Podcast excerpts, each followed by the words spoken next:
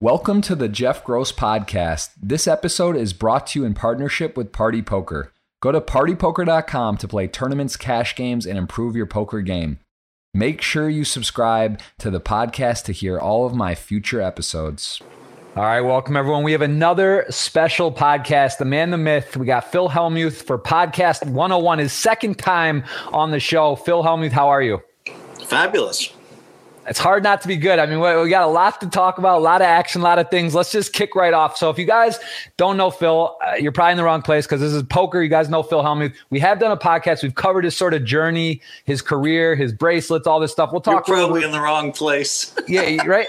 Come on. I mean, like you know, you're, you're you're just you're missing. If you don't know Phil, you're not you're in the wrong genre. So anyway, we've covered your sort of journey. Let, there's a lot to talk about current events. Let's just dive right into it. You just had a epic battle with sort of, I would say, is it fair to call your nemesis Antonio? I mean, over the years, he sort of seems to have held over you, gotten the better of you in a lot of spots and a lot of little situations. You know, both you are both are great friends of mine. I love both you. Um, but you guys got to actually like legit, you know, because in poker you're playing multiple people at the table. Here it's just straight up mano a mano, one on one. It's it was it was the the bright lights, Aria, your favorite one of your favorite places to play, Poker Go.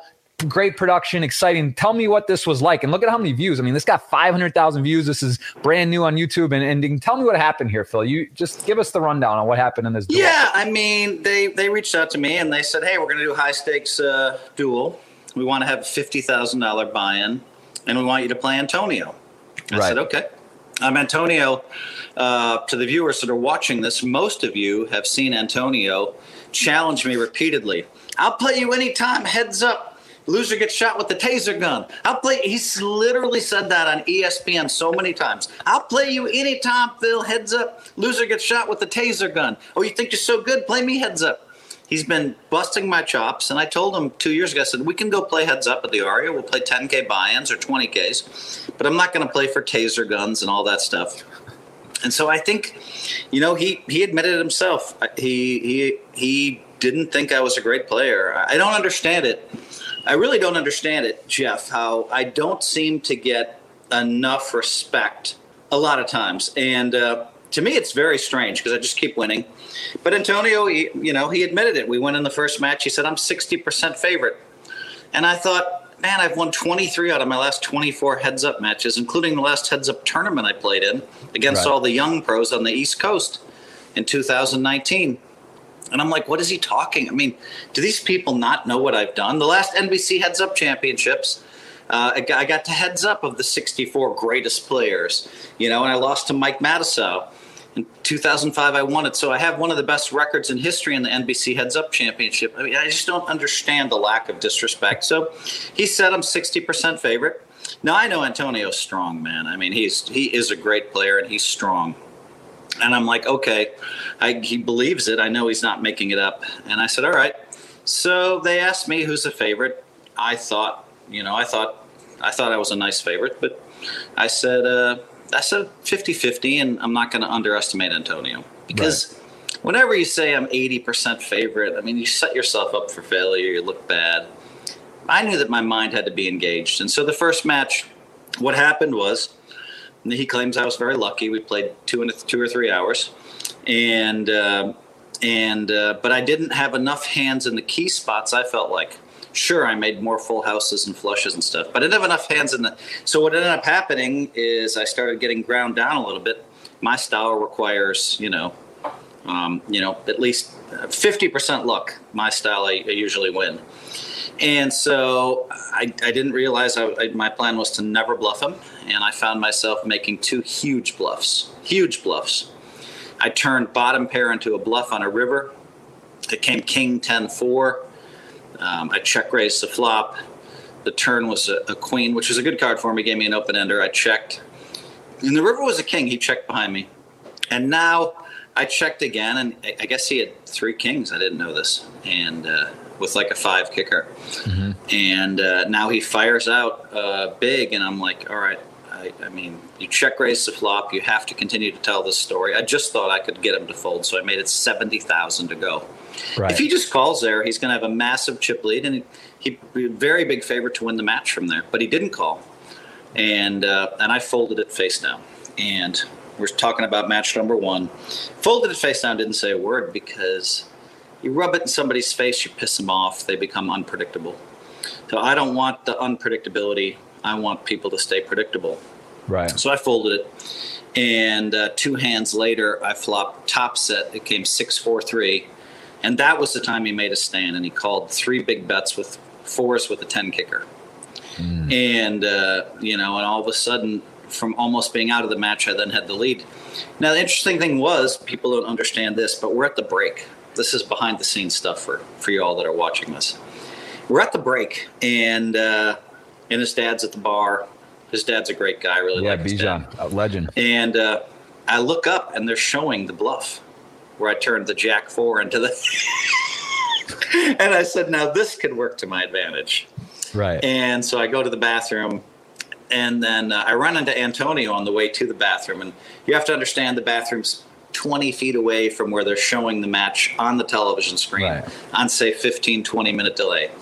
Whatever the delay was, perfect for me. I said, Antonio, wow, I mean, I, I didn't want to tell you, but look what I got away with. I know you're going to go and watch it. He's, and he goes back and he's like so steamed. He's like, ah! He said, I'm the worst. I can't believe this. He said, not only did I fold trips to you, then I gave you like seventy thousand dollars with second pair when you flopped top set, and he was just like you know fuming a little bit, and uh, and I was like, all right. I mean, my plan wasn't to show it, but if you saw, I knew he was going to see it because he right. was playing at the bar and his dad was standing at the bar. Yeah. And when you're standing at the bar in the Poker Central studio, there's TVs on both sides. You can't help but look up. Right. You're going to see it. So anyway, that I think that kind of helped me. And, uh, that's awesome. So you win, you win this event. I mean, it's a, it, it, turned out it's the the feedback was amazing. People, I look great. I watched some of it. People saw it. The the reviews were great. The format was great. Obviously, having two of the biggest names in poker, I think it's pretty clear. You, Antonio, you know, Negreanu, Phil Ivey. Those are sort of like the four. You know, in terms of TV, Doyle Brunson. You could throw in there a bunch of other guys. At Mike Matusow, guys that are like been around forever and been on TV and still around that are known. You know, it makes it even more exciting. And the fact that you guys are like friends, but you actually really want to win. Like you guys like kind of have a little thing, but you're you're friendly. It's just like it's very competitive. You know, you're you're at that level. So uh, you you take it down and tell me how it works because it's like he beats hill, me a lot. Going. Antonio has beat me a lot of pots throughout history, and he mm-hmm. keeps throwing out that challenge. Phil, uh, I'll play you heads up anytime. The loser gets shot with the taser gun. He keeps telling me this, telling me this, telling me this. Do you wish you played for the taser? Would you have liked no. to have the taser now, or no? no you didn't wife want... didn't like the idea of the taser. She kind of vetoed it. You know. Yeah, it doesn't sound. It sounds unfriendly at that point. But yeah, people are people are saying. You know, Antonio likes to dish out pain. He talks about it on television. I don't like to dish out pain. Um, so you know, uh, I don't want pain for myself. I don't want pain for others. And uh, Negreanu is the same way. They talk about, I want to crush somebody, I want to own them, and all this BS. And I'm like, um, I just want to beat somebody at the poker table and then buy them a drink later. Yeah, and win a couple. of bucks. Uh, but tell me about the I'm format. the one that comes across as the brat on television. They're the one we're actually at the table playing. They're the ones that come off as as like like this when you're actually doing interviews. I come across softer. So anyway, yeah. now uh, now you know. So now I have to accept the, the re-challenge, and so you know, Antonio and I both watched the match, and uh, a month later we played round two. Now, I think I put up about forty thousand of the fifty thousand the first time, and the second time I kept the same partners and sold a little bit. So I had about you know um, eighty um, percent of myself in the second round and that's hundred thousand dollars each. And now we came in, uh, you know, um, but now I think the match is 50-50, He said, and I said, yeah, 50-50. Now the second match, um, I immediately did catch some nice cards and got off to 230 to 170k lead right away, maybe even 240, and uh, and then I kind of squandered it. I made a big bluff, uh, king nine six.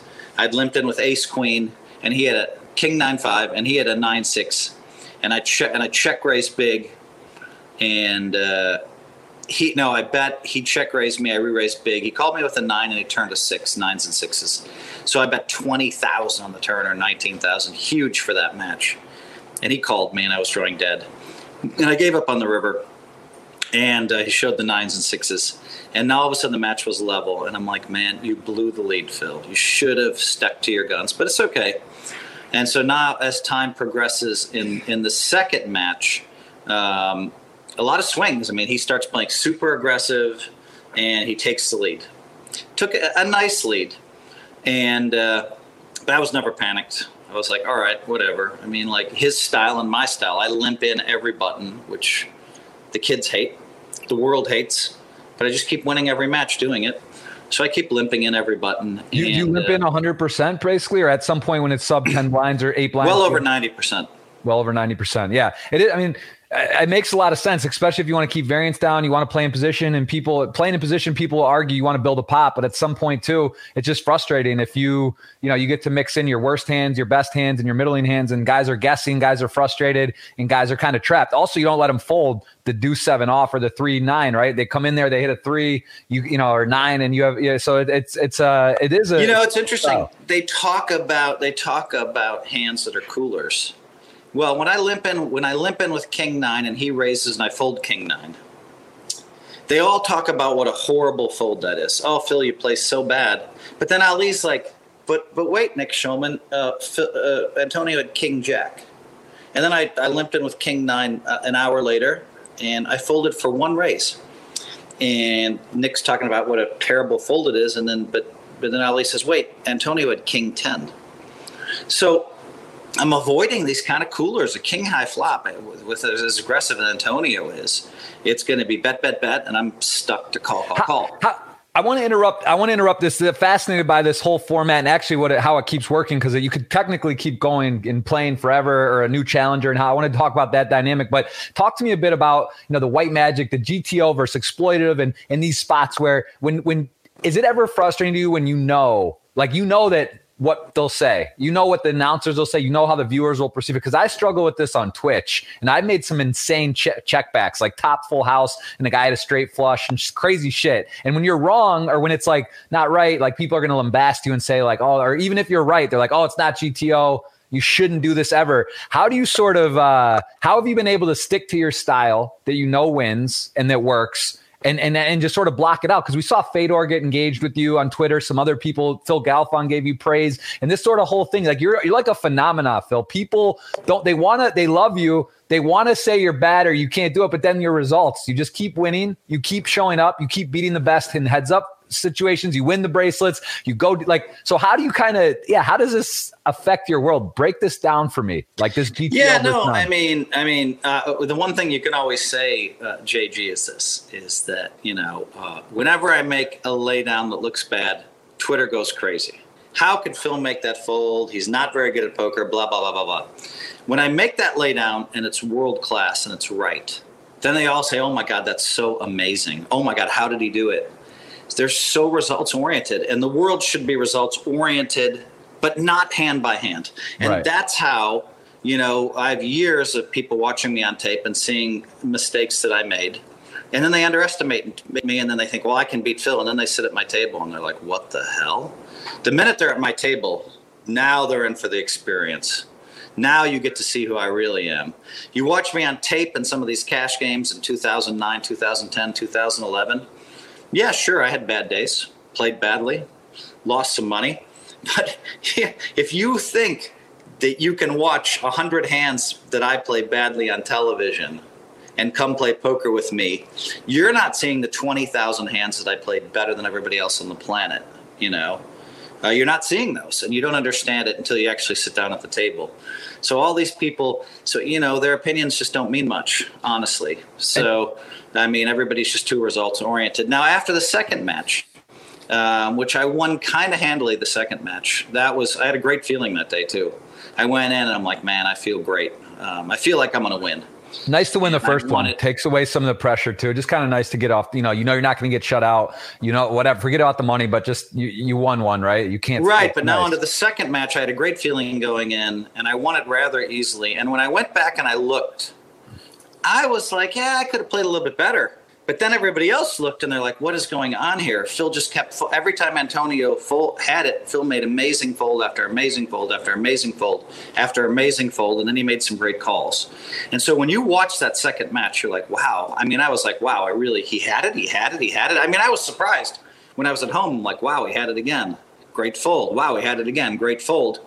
You know, so I felt really good about that. and, like, and how do you th- really- how do you think you match up versus Antonio, someone that you know so well? You played for decades. You've played live together. You guys know each other. You know your personal lives. You know your your your your poker lives. You really know him. How is that versus like let's say playing uh, online GTO Wizard? Because listen, Antonio who is one of the best players. He's an amazing poker player. He's got feel. He's got, he's not afraid. He's got, you know, he is a live presence for sure. No question about it. He's also not in the Wizard GTO camp. You know, and Antonio knows it too. He's not, he's not doing solvers. He's not what he's a feel guy that has great experience and knows how to play poker, but he is not doing solver world work for sure. And he knows he'll be the first to tell you that. So how do you compare? How do you think you match up with him versus let's say one of like uh you know Addamo or uh you know Bryn Kenney one of these not Bryn because he's more also like that. Like guys that are like solver and, and math guys. Like how do you feel you match up in those two scenarios? Well, the last time I played a field full of the solver math guys was uh was when I played on the East Coast heads up tournament in 2019 and I won it. I won it kind of easily actually. One tough match where I was deep and could have lost, but um, you know, I just think when I limp in every button, they say does not compute, does not compute. Where's my GTO? Feels not raising, does not compute. They're not used to that style, and I'm not there to play to their strengths. I'm there to play to my strengths. And so when I'm playing these matches, I get to look right at them. I look right at them. And when my reads are on, then I think I've proven. I mean, you look at you know, I have 13 world championships in Hold'em, 13 bracelets in Hold'em, and probably like seven or eight seconds. I mean, no one's even close. Yeah, we, we did this on the last podcast. We did break down your there's your look at your book. We'll talk about that today too. But you're you're uh you're you know looking back to 87, your first live, and then you get the uh you know you start winning some titles and, and all the first. But there's so like probably the I think the most seconds, right? Maybe even the most thirds or, or up. Yeah, there. I have 11 seconds, I think it's just crazy like how many you really think about that uh, and scroll through. I mean this, this is this is a lot of live this is one of the more elaborate hendon mobs you'll see. I mean you get lost scrolling through here and how many well what's impressive jj to me is if you look at if you look at 2000 to 2002 which is actually three years it's scary how many bracelets I had, how many first places I had, how many. I mean, it's just kind of a scary thing to look at. I was like, wow. Because I was looking at, you know, I don't dwell on the past, man. And so I just started looking at that and I just couldn't believe the number of final tables I made in that little three year stretch. It was kind of crazy and uh, the number of firsts and seconds and thirds in all the biggest tournaments all over the world. It's, all, it's honestly like all final tables. If you look here, there's no like 12. It's crazy, actually. The string of, of uh, look, uh, basically all final tables. It's actually. Right. I've done that. And, uh, you know, I think they forget, you know, sometimes, you know, Fedor came at me and he said, Hey, uh, he said, I saw you punt off a three hundred thousand dollar buy-in I played in. Yeah, I punted two or three of those freaking things. If I don't punt it, I'm going to be deep. I punted two or three of those three hundred thousand dollar binds. Okay, so you saw me punt a few tournaments. What does that mean? That's nothing. Right. You know. You also saw me. You also, if you're paying attention, you know that I've only played in four one drops, maybe five, and I'm the only guy with three top tens. I only played half the one drops. I'm the only guy with three top tens. But no, no, no. Phil can't do it in in you know in high rollers. Really. Um, the only guy with three top tens in the biggest high roller of them all. And I only played half of them. And so it, I just keep stacking these records up. And so the world, you know, most people watching this, um, or I'd say in this case, it's poker, you know, 70 or 80% know that I'm great. Uh, but in the real world, uh, outside of poker, I think I have 99% of the people recognize me as being great. And, uh, you know, and I have all the records in poker, but it's not even close. And right. so it's frustrating then to have somebody like Fedor. I just wish that he could have seen, you know, all of those hands that I played from 1988 to 2020. If he could have seen all those, all those times I was on with air because I knew I couldn't get called. All those times I called with fourth pair for stacks. All of those amazing three bets where I just had complete air. You know. Uh, I wish they could see that and understand it. I mean, I tell people if you really want to see how I, if you really want to see me at my peak, watch the 2000. I mean, I think I'm at my peak now, but if you really want to see a peak performance, look at me in 2012 at the World Series of Poker Europe main event. where I played 50% of the hands at the final table. I mean, no one plays 20%. I just call a race with nine deuce because I knew that I knew that uh, if I knew that if if if they flopped nothing, I was going to win. I could play almost every hand because I knew if they flopped nothing, I could win. And so, you know, that was kind of. But anyway, yeah. So you're going to have people criticize you, and it started with Phil Galfond saying, "Wow, Phil played really beautifully." Um, and uh, he said, "Man, that was you know that was an amazing performance." Phil Galfond said in my second match with Antonio. Now, uh, a lot of people are like, "Wow, it's a great compliment," and it was. But I thought to myself, "Come on, man! I've been doing this for 30 years." Uh, but but it was a great compliment, and I think because Galfond is is highly respected um, and uh, and paid a sincere, legitimate compliment Thank you for that, Phil. Yeah. Um, yeah, for sure. You know, that's what stoked up, you know, people like Olivier Busquet. You know, people that I had to, you know, there's a whole group of people that I had to invent the term white magic for. Because I would explain I to some of this generation. I mean, JG, I had ace 10 and I'm uh, in the big blind.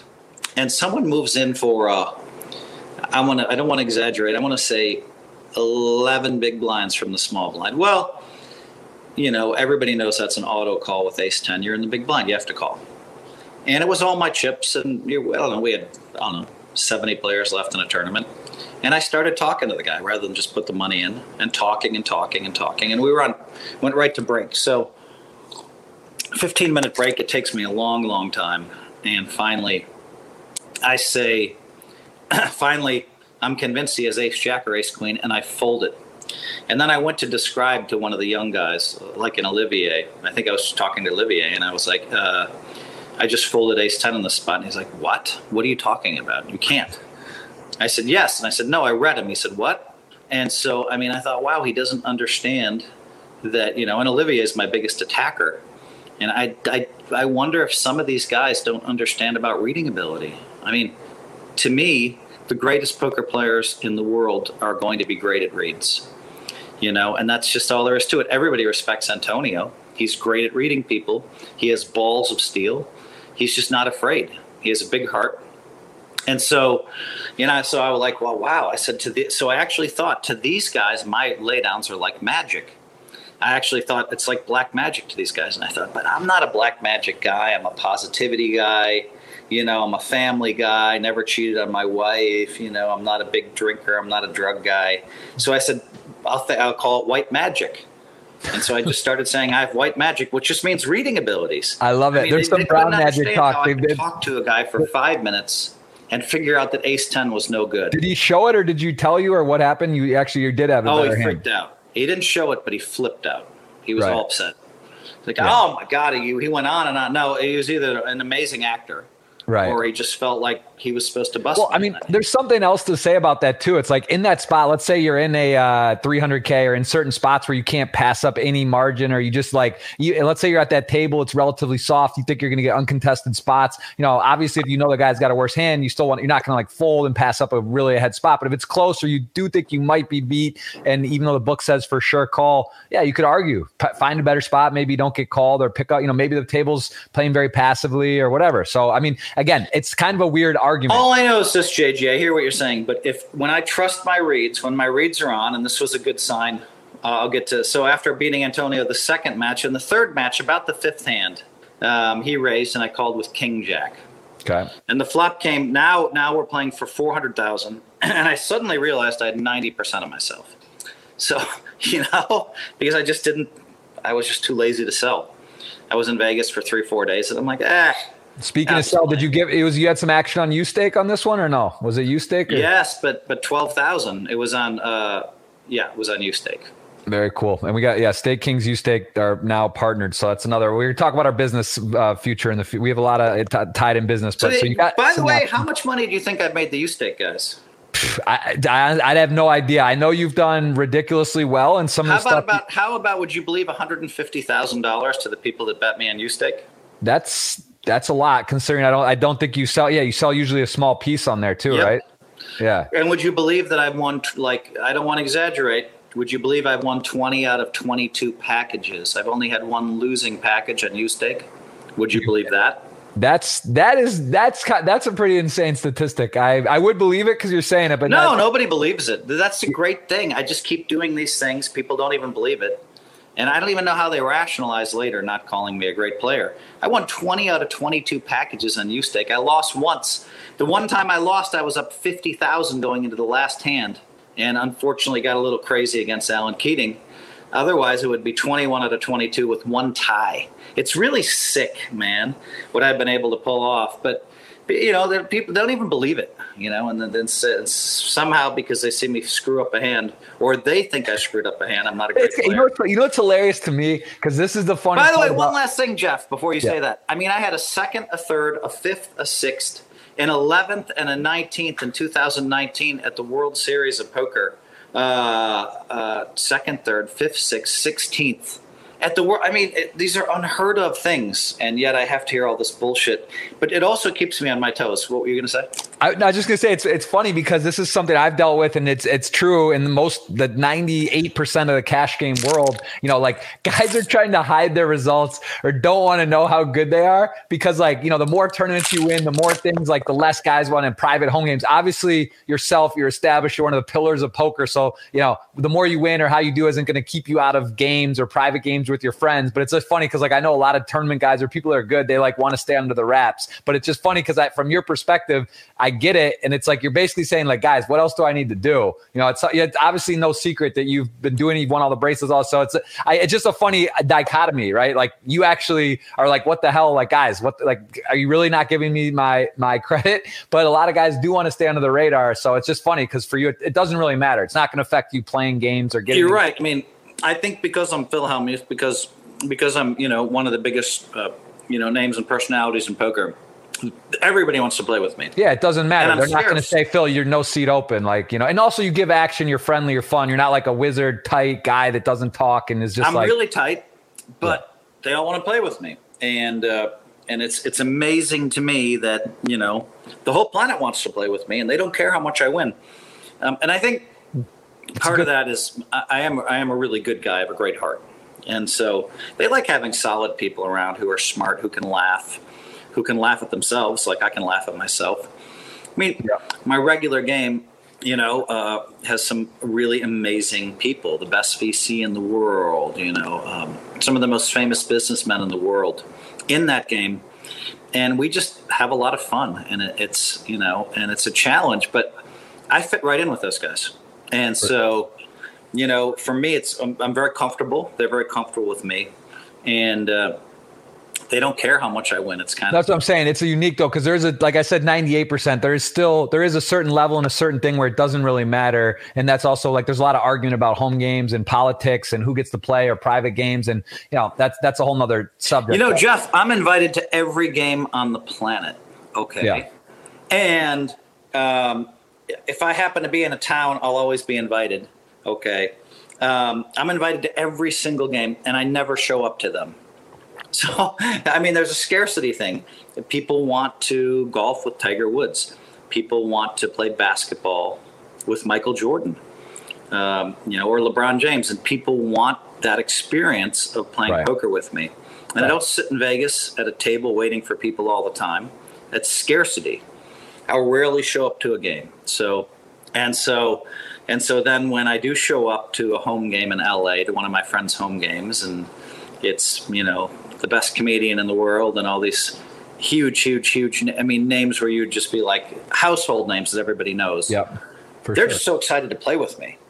And I'm also excited to play with them. And sometimes I say, wow, that's the best artist in the world. That's the best comedian in the world. That's yep. the best basketball player in the world. And they're all playing high stakes poker with me.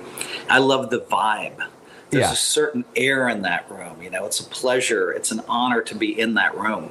For sure. And uh, you know, and so it is. it's also fun for me. It is. It's it is. It's a it's a cool deal. Poker is it's a great game. Obviously, we love it. You've been in it forever. I've been in it. We we uh, we're aligned with that. Uh, tell me before we close out on this on the the duel. You so you end up getting Antonio in the second, and then just explain how what is the maximum you could win. How does it work with the challenging? Could you go over the rules of that? So fifty thousand dollar buy-in, and okay. then Antonio can buy uh, fifty thousand. So then he can challenge me. So he has. To, so now my hundred stays in escrow, at the Aria, and he has to put up a 100 for the second match. I won that one.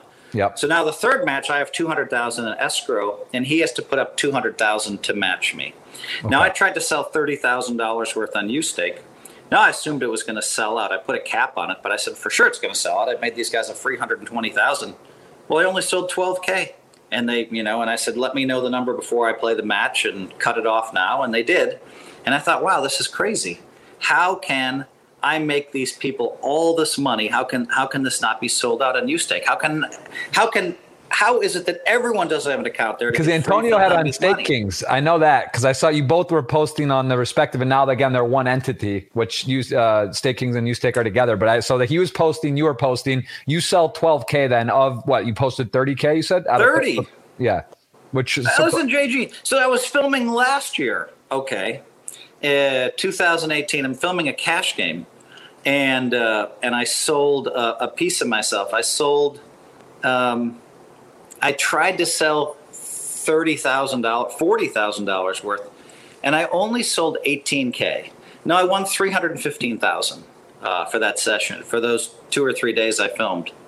So I won all the money, um, and uh, and and then I found out later that I got to keep uh, 12% because people didn't buy the, the remaining 12%. Same thing here. I only sold 12K of the 30K, which means I got to keep that. It's a bonus. 000. So yeah, you're blind. You're just playing thinking you have this. You come back, it's like an extra extra win, right? Yeah, that's uh that's now we're playing for 400,000. Now I have 90% of myself. Now Jeff, I got to tell you, I didn't have a good feeling going into this match. I couldn't get to the good feeling. And I looked at Antonio and I saw the hat he was wearing, and I saw the quiet confidence he had, and I saw the clothes he was wearing, and I'm like, this guy's ready, man. I beat him twice in a row, and there was more modesty. There's like, well, he said, I think Phil's a favorite this time.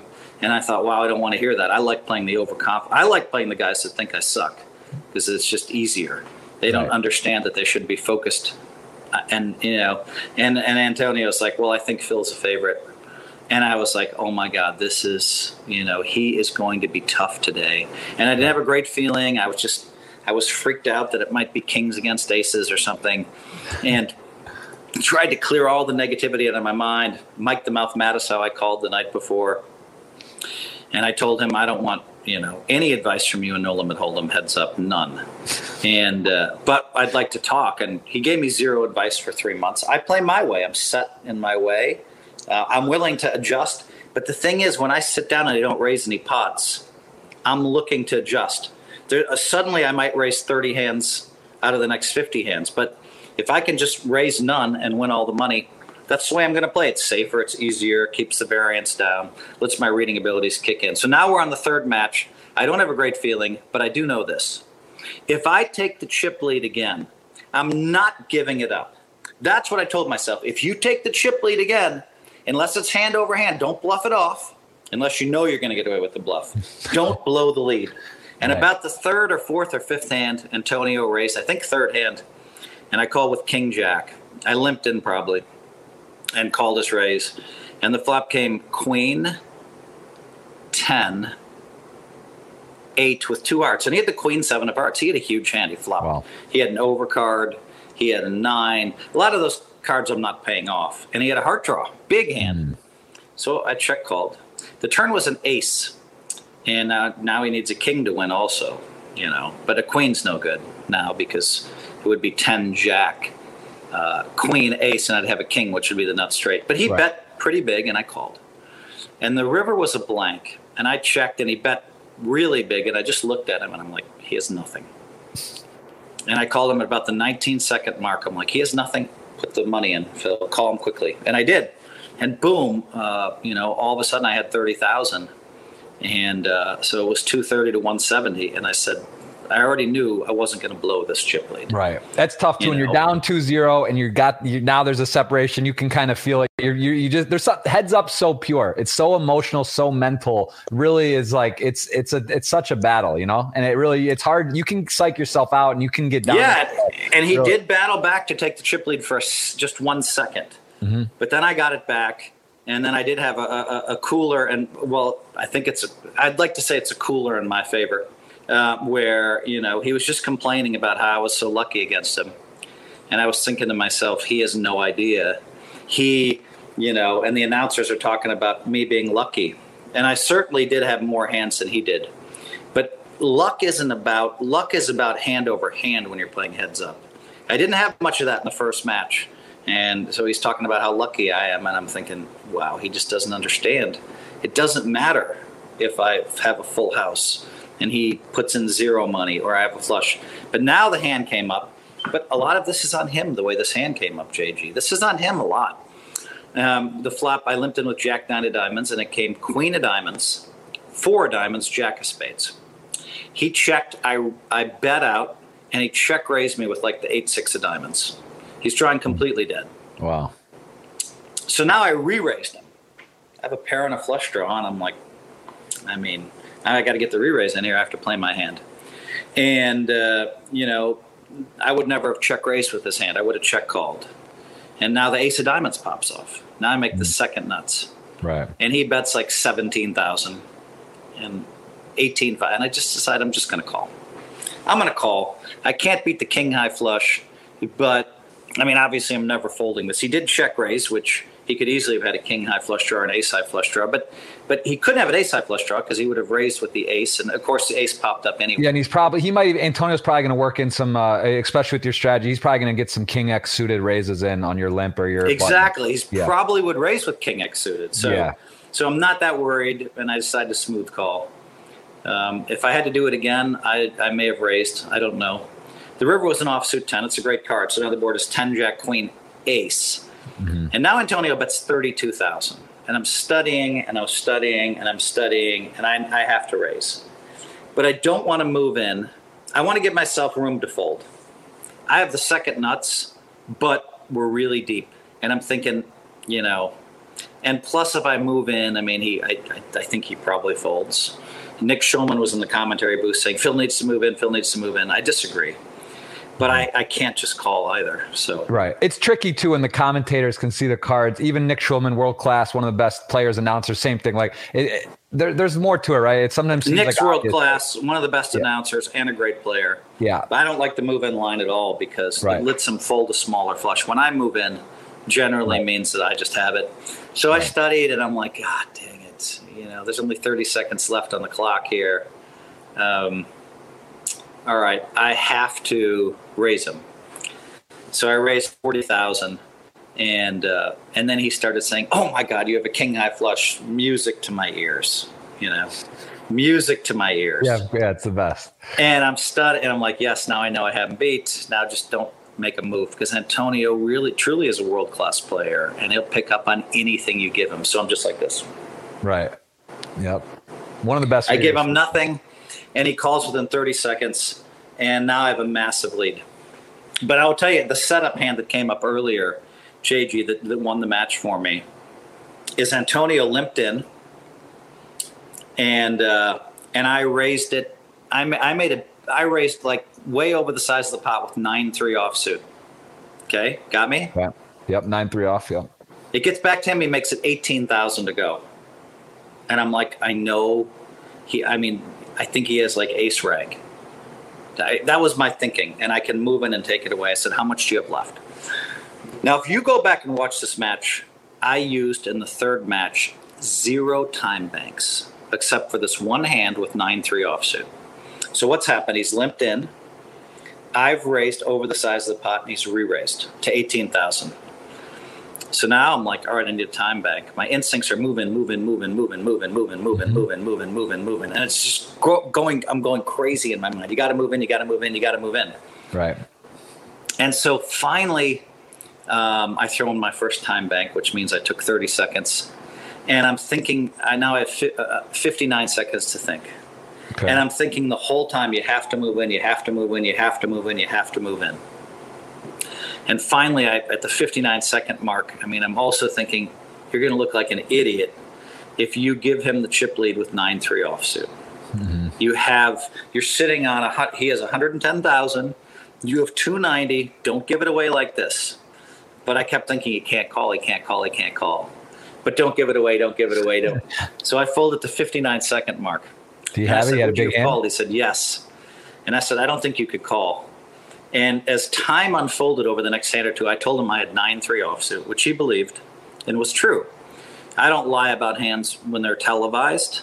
Mm-hmm. I might, um, I might, yeah, I just basically just don't lie about hands when they're televised. I might insinuate something because that's part of the tactics of the game. Right. But it, it, it came to light that he had ace seven offsuit. And I said, there's no way you're, he said, I was calling you 100%. I said, I don't think you can call, a bro. It's one thing to say you think I was weak, but I'm right. Phil Hellmuth. I always have it and I don't think you can find that hand's button. also yeah that hand doesn't do that well even against your bluffs like if you have a you know whatever you're, he just doesn't do well performs very badly eighteen thousand you know he had in there and maybe he does call it off for the last ninety five thousand or whatever yeah. it was well, he might have called and may, he might have called and then that might have given him the match but see this is a perfect example of what I'm talking about in terms of GTO or not because like when you play a heads up strategy or a game uh, you know this is something like wizards or GTO. So you're working in nine three off. Like there's hands like bluff hands, and like people know sort of all right with these hands. Like there's just like a no equity. That's just like a stone cold spot read point of the game to go for it because like you would someone say, oh well, you should have at least nine three suited, or you know like you're just taking like uh literally any two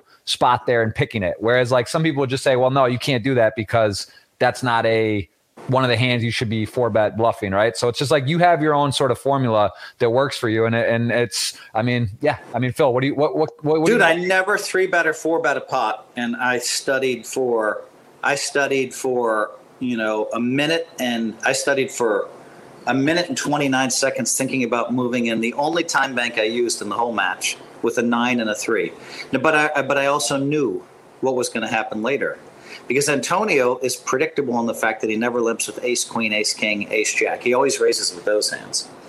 And so, because he, he's looking to play big pots. And so, but he started limping with ace rags. So I thought to myself, this could work out to my favor. I'm going to tell you two more hands from that match and we'll move on to high yeah. stakes poker. No, I love it. This is great. Yeah. Wanna... Okay. So uh, late in the match, he raises uh, with two red nines, and I call with four seven of clubs. The blinds are two four th- 2,000, 4,000, I believe. I call, and the flop comes deuce of clubs. No, excuse me. Deuce of spades, three of clubs, five of clubs. I flop a straight flush draw. I need a six of clubs for a straight flush, an open ender, and mm-hmm. I have a seven as an overcard. I check, and he bets, and I'm thinking, man, uh, I, am you know everybody else moves in here.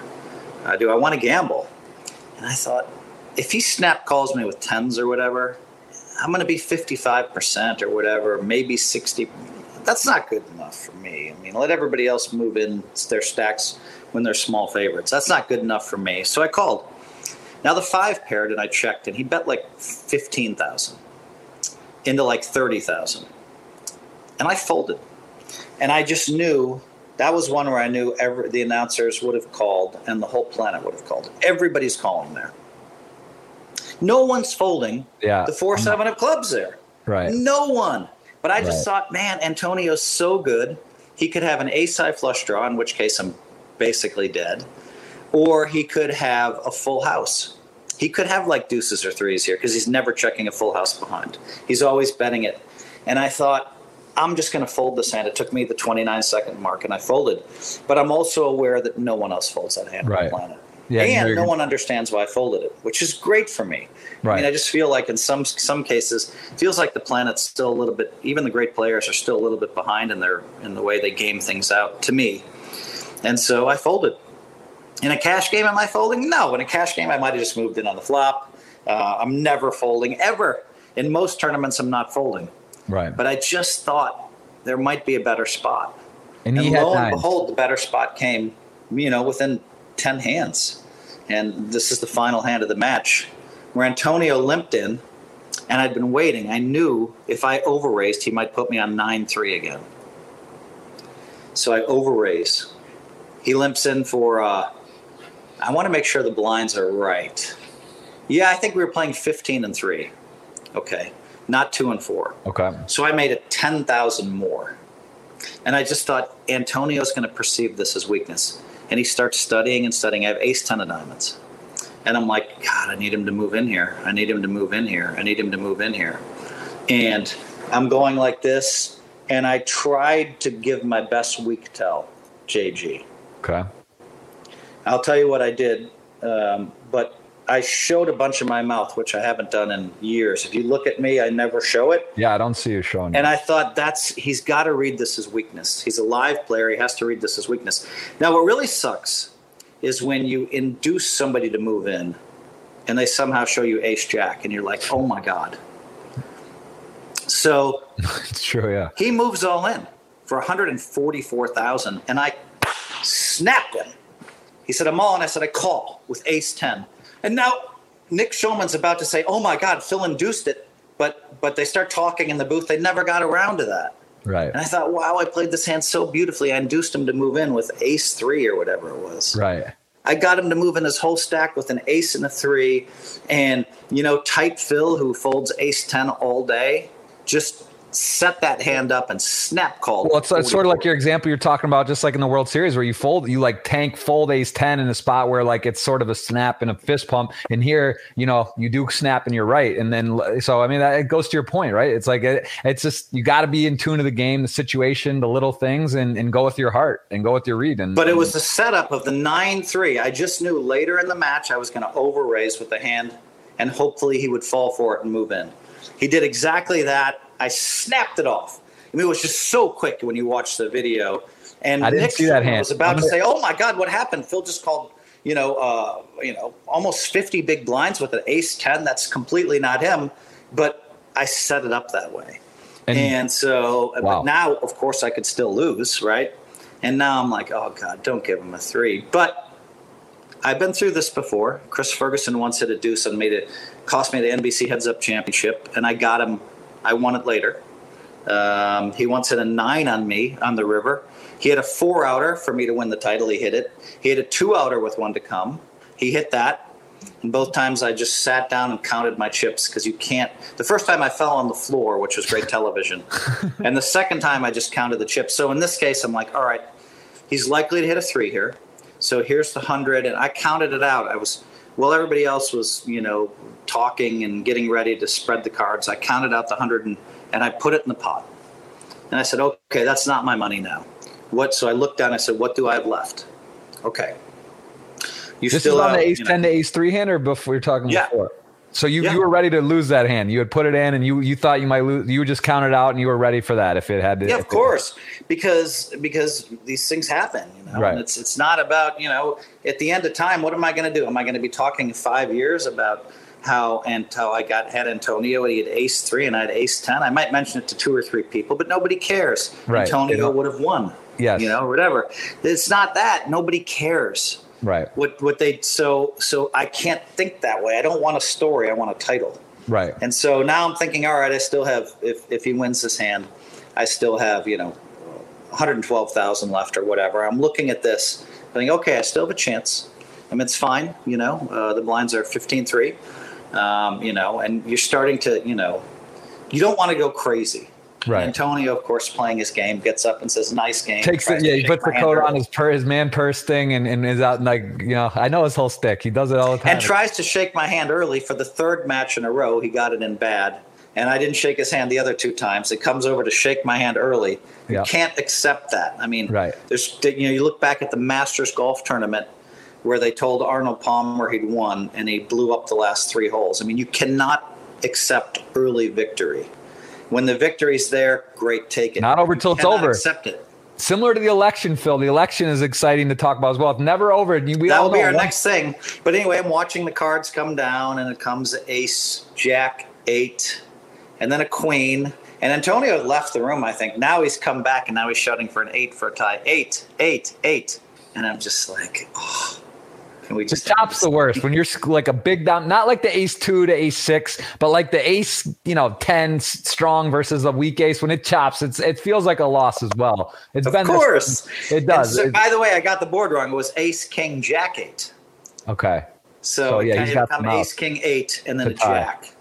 And so he's shouting for an eight. You know, a jack ties, a king ties, and uh, luckily the river was a seven, and I had a title you know, and I'm just like, yes.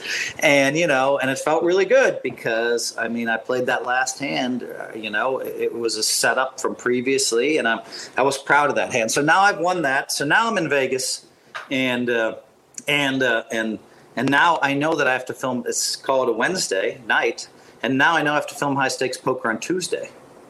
And so I'm like, oh my god, I'm so tired, because when you play for four hundred thousand, you know, um, that was the one. I think that was the one where I was flipped out on the way in, where I was I was almost shaking because I kept thinking about how much money. I never go act like this, JG, but I was lying on the floor ten months before the match, just freaked out, trying to listen to music. You know, don't have any panic attacks. You know, all the stuff. And then when I sit at the table and Nick Schulman's interviewing us, I'm calm and I feel good. But I know that I'm jittery. I know that I haven't slept much. I know all this and I make the decision. I call my wife, said, "Honey, I just can't fly home. I just need the weekend to rest because we're going to risk another four hundred thousand next week, and I want it to be one hundred percent of our money. I always sell pieces, and so she's like, "You know what? Sounds like you need to rest." I said, "Why don't you fly to Vegas?"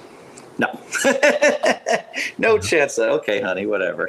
And so, and so, you know, so what was supposed to be a five day trip to Vegas now all of a sudden I'm going to be there 16, 17 days.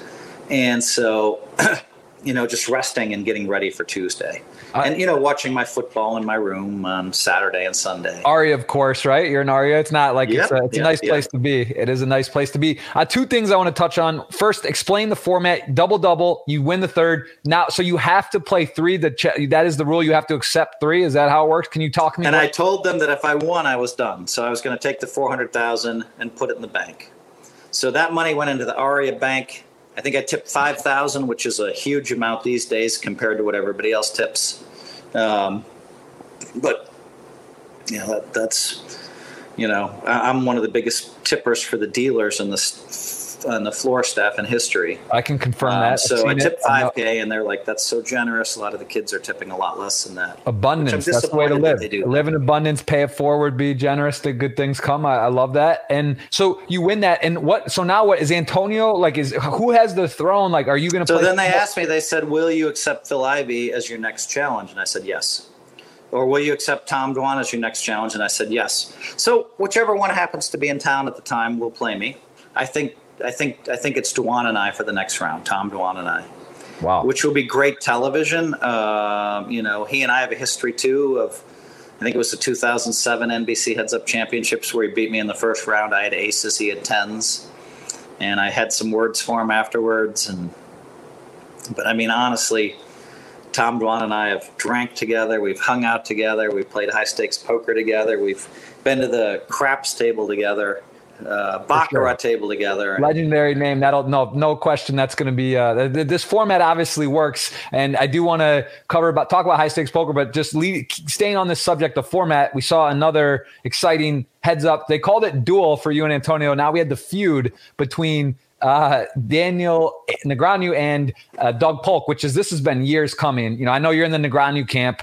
Um, you and Daniel know each other, been from this, you know, from the get go of poker, and, and a very good friend of yours, very good friend of mine, also been on the podcast, and and just a great guy. And it's exciting. Now, I saw from what I saw very little, but they were, and I predicted this. I had a feeling this would happen. Like, just, I know both of them, and I think fundamentally, like, they're just like not. They're smart, intelligent guys and they have a little bit of a beef. There's a little whatever. They've gone at each other. It's been pretty intense. But like, I actually saw this whole thing play out. Like, I really saw them like, you know, almost like it looked like they were best friends. Like they were talking. It was very cordial, and and it wasn't much of a feud. Did you watch the whole thing?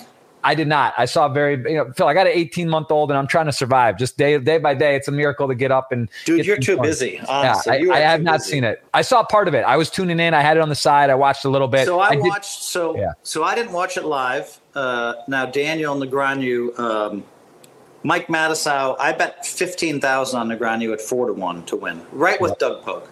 Yep. And Doug Polk filmed with me in high stakes poker last week. He made the best laydown I've seen in three years. When we get to that, when we start talking about high stakes poker, we'll shift gears and talk about some of the crazy things that happened there okay. and how much fun was was we had. But for now, we're talking uh, about the Negreanu. So I was just literally watching the hand two minutes before I called you. So I watched last night hands 50 through 200, and then I watched hands. Uh, I was up to hand 10 or 11 um, when when when I had to come on live with you. So right when we're done with, someone to watch the rest of the match. When you got to come on live, Phil, you got to come on. This wasn't a had to. This is a want, right? You said, and I had to come on, Phil. You, this is good. You're, we're excited to be here, Phil. Come on. No, I agree. I agree. But but I'm just saying, yeah, I didn't mean to spin that in any negative way. I'm giving you a hard time, Phil. Your your book, I got I got a post here for your positivity. I'm just saying, you know, like let's just get our verbiage right, Phil. Right bring there. It, we'll bring it. Bring it, JG. Yeah, come on. You man. got me, and you're right. By the way, now shut up and let's move on. Give me a hard time. Go ahead. Go ahead. so I mean, I watched the match. Uh, I thought Daniel played excellent poker. Um, I think that you know uh, I will send a text to Daniel after I'm done with you and after I watch the rest of the match with some observations about his match. Not that Daniel necessarily has a, a, a tremendous amount of respect uh, about the way I play play poker he does know I'm one of the all-time greats. Um, I did notice something that I'm going to tell him because because um, I bet fifteen thousand dollars on him. I, listen, my biggest sports bet every year is 10k, and that's on NFL futures, and I've won that bet eight years in a row. Um, I have Miami to win six games. That's my so now they're four and three, which was which is crazy. When they were one and three, I was a little worried. And I also bet Tampa Bay to win nine and a half games for 5K and my regular sports betting is about a thousand a game, which I, I seem to not do as well in. Um, but this year, if you look at my pick of the week on my Twitter, I'm five, two, and five, one. Yeah, it's pretty strong. You definitely yeah. seem to be dialed into that. I was it's, five, one, and one, but then everything I picked last, even you know how you sometimes it comes down to two or three games. All three games I would have picked last week as my pick of the week lost. So sometimes wow. you're like, oh, I knew this was the pick of the week yeah, some randomness in the NFL, but I've really been thinking a lot, watching six games a week, trying to give the public a great pick um, because I'm going to be involved in some sports betting sites uh, soon. Uh, you might find me being the face of a big sports betting empire soon. Will be announced. So really working on the sports. I saw that, Phil. I, I feel I'm too dialed in. I knew that I saw your pick of the week stuff and going on. I, I saw this coming, but this is this is. Uh, I think it's a good fit, and it's great that sports is getting legalized at a federal level and going to be state by state because it's just crazy, right? Like people betting across the world. You want to bet a little bit and have some fun. Like, listen, you can't. If people want to bet, they're betting. That's the crazy thing, right? Like, it's like you're not. Yeah. This isn't rocket science. Like, if someone wants to bet a game, they have a local bookie or they find a way to bet. You're not really. Uh, you're just losing money for the taxpayers, and it's it's about time America's getting with the times. So election we got to cover too, Phil. We got a lot to cover. So I do want to say the Negreanu uh, Polk. You got. I know who you bet on last night I did see the outcome. I did see some of the highlight hands. Um, Daniel looked dialed in. I saw a few people. It's funny because I was on a call with Bill Perkins yesterday, who also is betting heavy Daniel camp, and I know the coaches Daniel's working with. That some reason they don't want to talk about it. Allude to. I know the people he's his camp and definitely very sharp. Know what they're doing, and you know Daniel's a smart guy too. It's not like you're picking a guy off the street. You know Daniel is going to be studying GTO, studying heads up. Like he's he can I'm sure apply it pretty quickly. So I you know I like it at that price. I do. I think four to one is like dude. I will be honest with you. I like Daniel at four to one if he didn't study anything because right. he just has so much talent. That's exactly. And in so, fact, I was a little bit like I, I guess I, I run. I'm contrary contrarian to everybody else in the sense that. I think Daniel had all the skills he needed already. Now, I do think he needed a little work heads up, so I'm glad he put it in. Right. But I, I don't want him to be overcoached. Um, right. Yeah, yeah. No, it's um, you know. Yeah he did some strange things. He put in a lot of three bets, which one of those three bets, if he tried it against me, I think I would have I would have just moved all in on him and, and, and won a big pot. Uh, you know, the king uh, nine ace queen. Yeah, yeah, I saw that one. I did see that hand. I saw the six ten of clubs and queen. When somebody jack. four bets you uh, for ten k and you have fifty k, okay, or eleven k or twelve, whatever it was, that's an opportunity to look at them and I think Doug had has pretty good reads, and I'll tell you the hand he and I played last week. Yeah, eventually in a minute. Doug's but I mean, like he. I saw him hesitating. Like he seemed to know when Daniel was weak and strong, and uh, he almost moved in there. And if he moves in there, I think the whole match is different. So Daniel left himself vulnerable to be moved in on, you know, by you know when he had King Nine offsuit. Uh, yeah, he ended up following through on a on a I think it was a Jack ten board. Yeah, you, good hand. Daniel played the hand and, great, but I'd like to see like if he's playing me, I might have just. I mean, I'd like to would have found the move in button before the flop. Right. Uh, Ace Queen's a tricky one to play. It's also one of those not really. It's like so strong, but it's not really a trapping kind of hand. It's so not. It's, a, it's not a tournament. You have rebuys in these things, and you know Doug's going to see that Daniel exposed his exposed himself too too much with King King Nine, and so you know, but you know, whatever. I mean, Daniel said afterwards, he, he invoked my name afterwards and said, Phil would not approve of this hand. And he's right. well, there you go. So again, I don't want to spend too much time on that, but it is exciting. We all, you know, we know these guys very well, and these are two huge names, and they do have a sort of a, a, a tiff. But it did look like they sort of were working it out, and I, I, think this was this is good too. It's also good to see. You know, I, I I'll say this: I play on Twitch. I play with a lot of people uh, a poker, and and there's times where you get. I mean, you, it's also good to have a little rivalry, a little bit of like you got to kind of want to go at someone. If you're just playing buddy buddy with everyone too, it's not as you know. It makes it a little more fun when there's a little extra zoom on there. But it's also you nice know beefs and rap do well. You know the rappers that are beefing with each other, they yeah, seem to benefit. But it's it's also good to see guys that can kind of like hash it out a bit and are like, all right, like hey, you know, I don't agree with you on certain things. I don't like certain things you do, but you know, I'm not just like set in stone and you're a bad person or I'm not, you know, I'm just going to hate you like unconditionally no matter what. It's kind of nice to see these guys, at least from the time being, they look like they were very cordial and having even fun and chatting. And it was, I yeah, thought, I agree. I thought that was great for poker. You have two yeah. guys that have been beefing each other, beefing for a long time. Doug's really gone after Daniel. And when they sat down to play, they were super nice to each other, super cordial, laughing and joking it looked like they were going to, out to dinner afterwards, you know, yeah. which I think is actually good for poker. I'm with you. it's that. great. No, I think it's great. And although some people, of course, people love uh, drama, they love to see, they would love to see like a. Well, the drama got people watching it.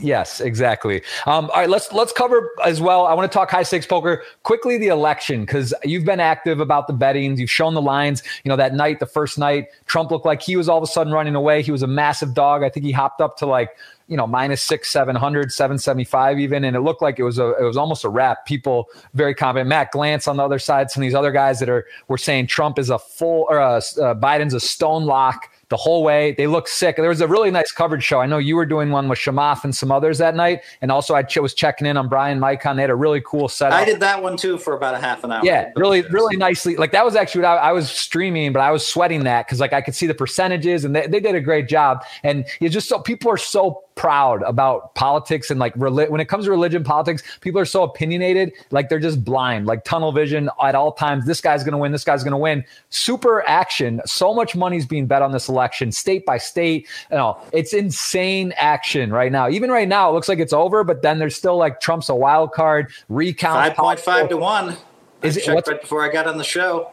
25 to 1 Five point five to one. Oh, I was going to say I didn't know. The twenty five to one is basically a curtain call, but uh, five and a half. Yeah, I mean that's what I'm saying. Like, uh, who knows? Like, who really knows what's going on? What's your take? So five and a half to one, you like it? What do you think the odds well, really are?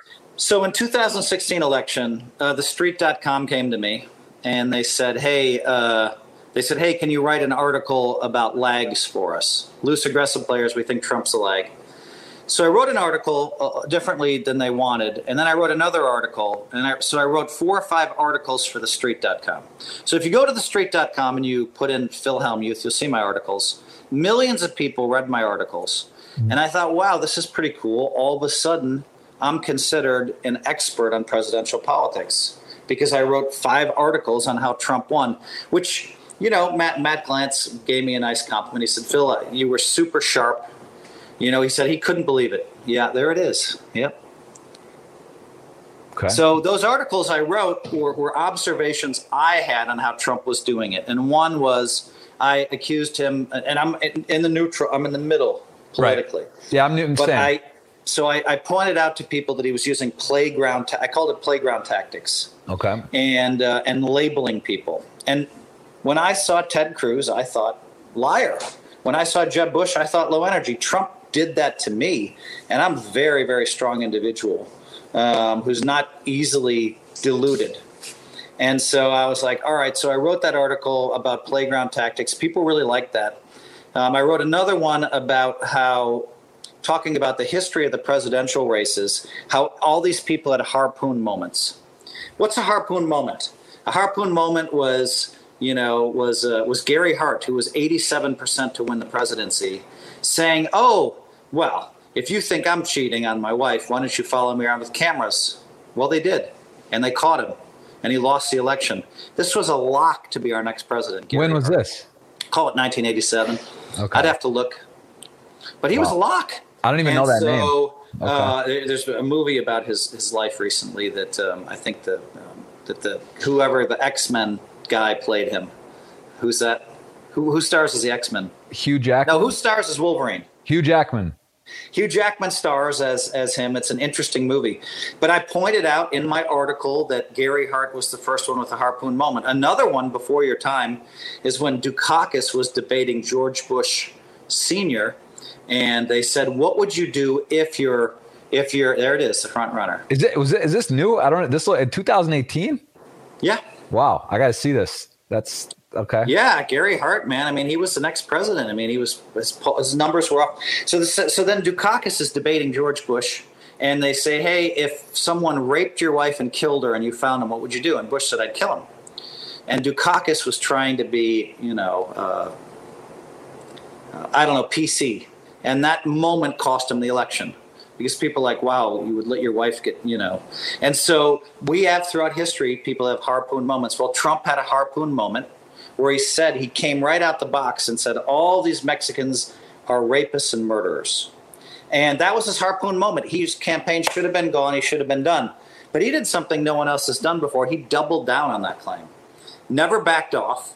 And, uh, and so I was pointing out to people that all these, in, his, in the history of politics, all these people have, har- have had harpoon moments, but Trump somehow survived his and doubled down on it and then actually won. So those are just two of the articles I wrote. So I love presidential politics. I saw a bunch of stuff this year, and but I didn't. I, I didn't. I lost.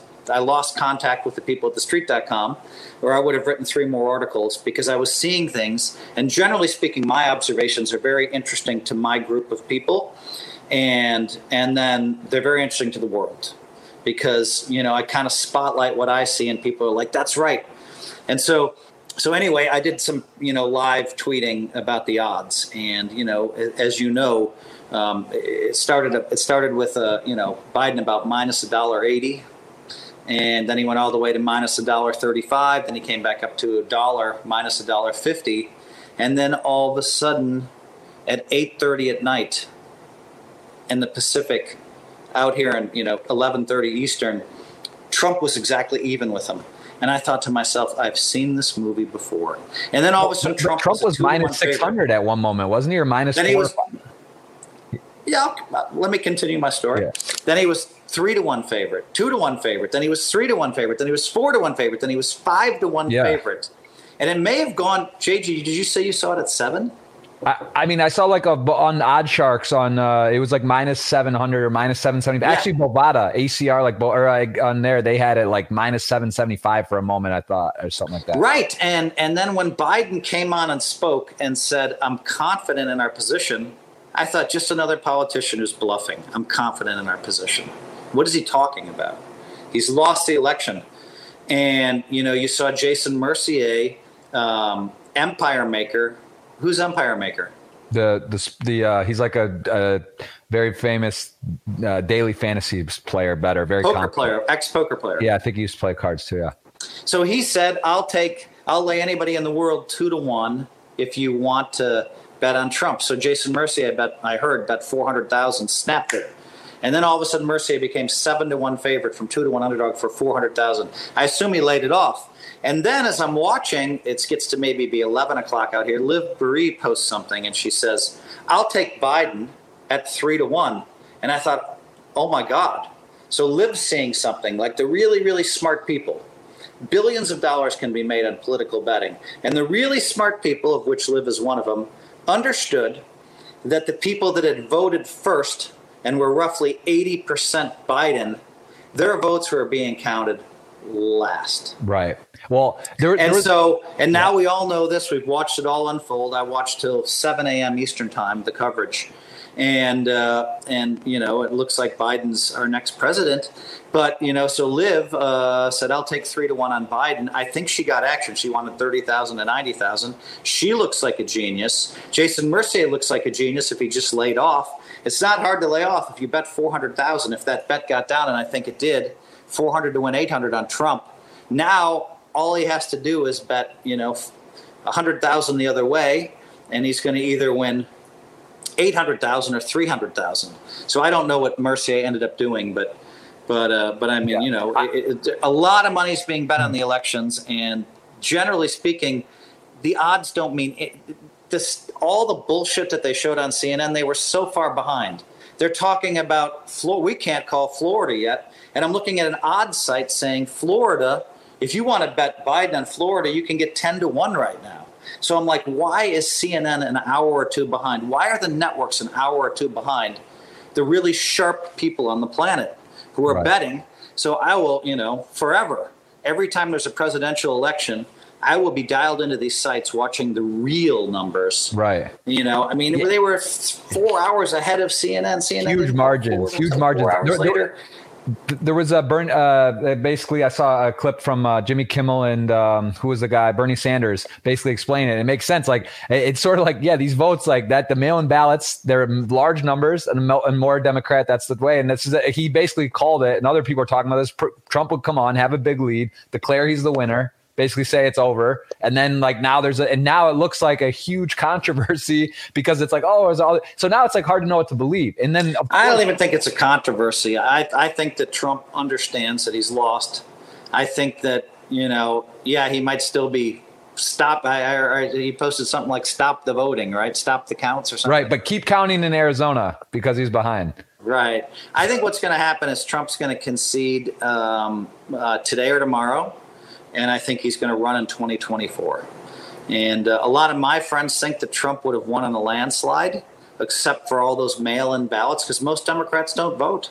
And because of because there were so many mail-in ballots, um, you know, you know, I think Trump would have won it in a landslide, except for all these mail-in ballots. And but not only do I think that, all of my really smart friends believe that's the case. So you know, and then that causes another issue. You know, my wife was my wife was in tears um, because she's, you know, she feels like Trump's a little misogynistic, and so, um, you know, and then and then she went to bed at midnight, and when she woke up at five in the morning or whatever, I'm like, oh, by the way, um, it looks like Biden's a favorite again.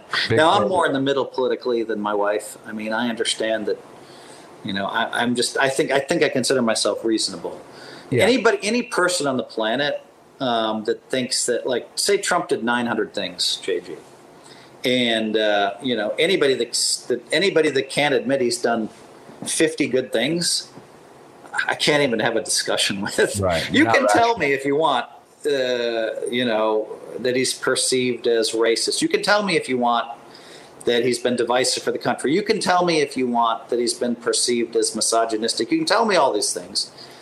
I'll agree. But if you're if you're a reasonable person, you understand that he did 50 good things out of 900 decisions at least, uh, because you're reasonable. But it's you know, um, but I, I, keep running into these people that claim he did zero good things. Well, religion and politics are two like those aren't good poker table conversations generally, right? People no, are, people are too stuck in the emotion. Yes, uh, one or the other, and in one way, it's all they can't be right reasonable. They can't be logical. They can't admit be rational. He's done a few good things. Yeah. Yeah, I, am We're on this. We're pretty much in the exact same spot. Same thing though. Just like with betting, there are times where if you tell me the certain price on Trump or whatever, like I, I think it's it was going to be pretty close. And if you get if you get laid the right price in the right spot, like it doesn't mean I like I'm like like Trump or like Biden. It's like all right, well at this price, like I feel it's a good bet. Like uh, you know, at the end of the day. Now, Dude, I, think ahead. about this, Jeff. Think about this. If you wanted to start a business to try to make a couple hundred million dollars betting on presidential politics I believe someone's already done that, but they didn't tell anybody because the polling is so far off, right? Mm. And and I think that there's a huge opportunity to make a lot of money. And with the swings where you could bet Biden now at 5.5 to 1, minus 5.5 to 1, and yet 24 hours ago or whenever it was, you could bet the other way at minus 5.5 to 1. That's tremendous opportunity Huge to make spread. a lot of money Huge betting. It, and it, it, somebody's going to come up with this and do this. Yeah. But no, and, I'm not uh, I'm not pro Republican, I'm not pro Democrat. I really am in the middle, but I'd like to consider myself the R party and by that not Republican, reasonable. Right. Well, I'm the also, RE party, reasonable. I love it. I I think REAS party, that's me. I think it's also very important as American citizens, and with that, we do have democracy. We are, you know, we, do a lot of things right. Politics are a little, you know, corrupt worldwide. Like you could argue all this stuff and say it's not not, not great, but it's important also, I think, to to embrace and and respect and and give your support to to whoever wins. You know, I'd like uh, people talking about maybe civil war and all this other stuff and crazy and these different movements and Antifa and Black Lives Matter, all these different things. I mean, this is not this is important, like I think, for people to be able to accept the winner and embrace them and say, okay, look, didn't go exactly wanted. Let's give them a chance. Let's support yeah. them. Let's be positive. And I was and, a little disappointed. I was a little disappointed when Trump won uh, at the reaction by some of the Democrats, and and uh, you know that that was a little disappointing for me. But again, I just didn't feel like it's fine to have some protests, but I think I heard some people go really crazy. It's fine to have protests and all that kind of stuff. But anyway, you know, I, I like I said, I'm in the middle politically, and and, and you know, and, and, I guess it's in my nature to try to see the good in in everyone. For Sometimes sure, it's harder. Well, let, let's talk quickly about what that means and, and what you believe it means, whether Biden or Trump wins. At this point, it is significantly. I, get, I think the numbers at this point, there's less room, right? It's like er, night one, votes are coming in, the, the, the odds are shifting. At this point, that's like a pretty firm line. I mean, like it's gonna, it takes something that's going to happen. There's only a few events now that can can change the the the course of the odds. So I mean, it does appear Biden will be president. Let's just focus on that. We had Trump in office. Sorry, what does Biden mean for poker? Do you believe there's a shift in gaming, gambling, online gaming? If Biden wins, does that maybe help poker? I mean, remember that Donald Trump was trying to start the first. He believed in poker in 1996 and yeah. filmed. And you know, there's a there's a clip of him commenting on Donald Trump commenting on Phil Hellmuth at a poker table with three players left and asking questions. So that that clip exists. You go to YouTube and Phil Hellmuth, Donald Trump. Okay. Um, and so I, I, think that you know, and then you know, my agent uh, came to me and said Trump wants you to be the you know uh, wants you to be uh, the face behind him of his poker, his online poker site. So I think Trump was pro poker right? But never had a chance to get anything done there. Well, he's also but I mean he, in bed with Sheldon Adelson on on stuff, and I think Sheldon Adelson gave him like twenty five million for his campaign. Sheldon Adelson, the biggest um, adversary to, or uh, the biggest, you know, he's the one trying to stop online. Sheldon oh. Adelson, I don't know if people don't know this, but Sheldon Adelson has single handedly stopped online poker. Exactly. I think people, people don't understand that. They, they right. think I'm lying. He's selling uh, Venetian or the Sands, I believe they're trying to, or maybe doing that right now. So, you know, I don't know, but I, so I kind of feels like I think Biden in terms of uh, net net for, for poker might be a good thing. And, and, and truthfully, it just makes sense with COVID with things closed and with taxes and online gate, all these things, it just seems like kind of a, a no brainer. If people, if you look at what are some quick ways, you know, Michigan passed, uh, they're going to have it. Pennsylvania passed. Biden's from Pennsylvania, uh, I think his home home whatever, and Democrats are generally more favorable, I think, for that type of stuff. So, like, I don't know. I just it just seems like there could be a, a, change, and you know, they look quickly. What could we do fast that would bring in more tax revenue? You know, legalizing online poker, which already could sort of piggyback on the sports at a legal federal level. It just seems sort of obvious, but maybe still it's too hard and complicated and could take years. But I don't know. I think that could be better for poker, most likely. It would be pretty cool if we could start it in California and uh, you know, I probably um, should have gotten some time with Newsom. He and I were at some parties together uh, a few years ago, and I just didn't really, you know. Um, but anyway, um, I mean, I think California. I mean, I will tell you this much: if California ever legalizes poker, they're going to make a ton of revenue, and they're going to be an absolute ton of poker professionals that move to California. Oh yeah, no, I mean, it, I think California was the third bigger largest, than Italy. California is bigger than Italy. It, it, was the third largest market overall of any country or something. Some crazy stat back when it was the you know legal U.S. Like that. That alone was like it's enough for us. Yeah, I mean, it, it's just massive. So um, that'll be interesting. Let's talk uh, before we. I want to make sure we get to questions, Phil. We've got a record amount of questions, and we're not going to be able to get to all of those. But you guys can ask a uh, question on Twitter. Um, if you go to my pin tweet, you can see we're giving away a hundred eleven dollar ticket at the end of the show. You can ask a question. You will be eligible. And we've got almost 140. That is a record for this 101 podcast. We're over 100 now. This is 101. We got Phil here, and you guys can ask a question. We'll take some time and do that coming up here shortly. Jeff, you want to hear my lineup for high stakes poker on Yes, Tuesday? that's what I was asking. Let's talk high stakes poker before we uh, we move forward. Yes, give me it. Give me the give me the rundown. I thought this was the toughest lineup in history. Okay. No, and that's a that's a big statement. Tom Dwan, Phil Ivey, um, uh, Ben Lamb, Jason Koon, Okay. Brandon Adams, and Phil Hellmuth. Wow. wow. I was just like, what is going on here? And I will say this. I did talk to Mike Matusow, although I would never ask him, I would never talk to him and speculate on strategies for heads up.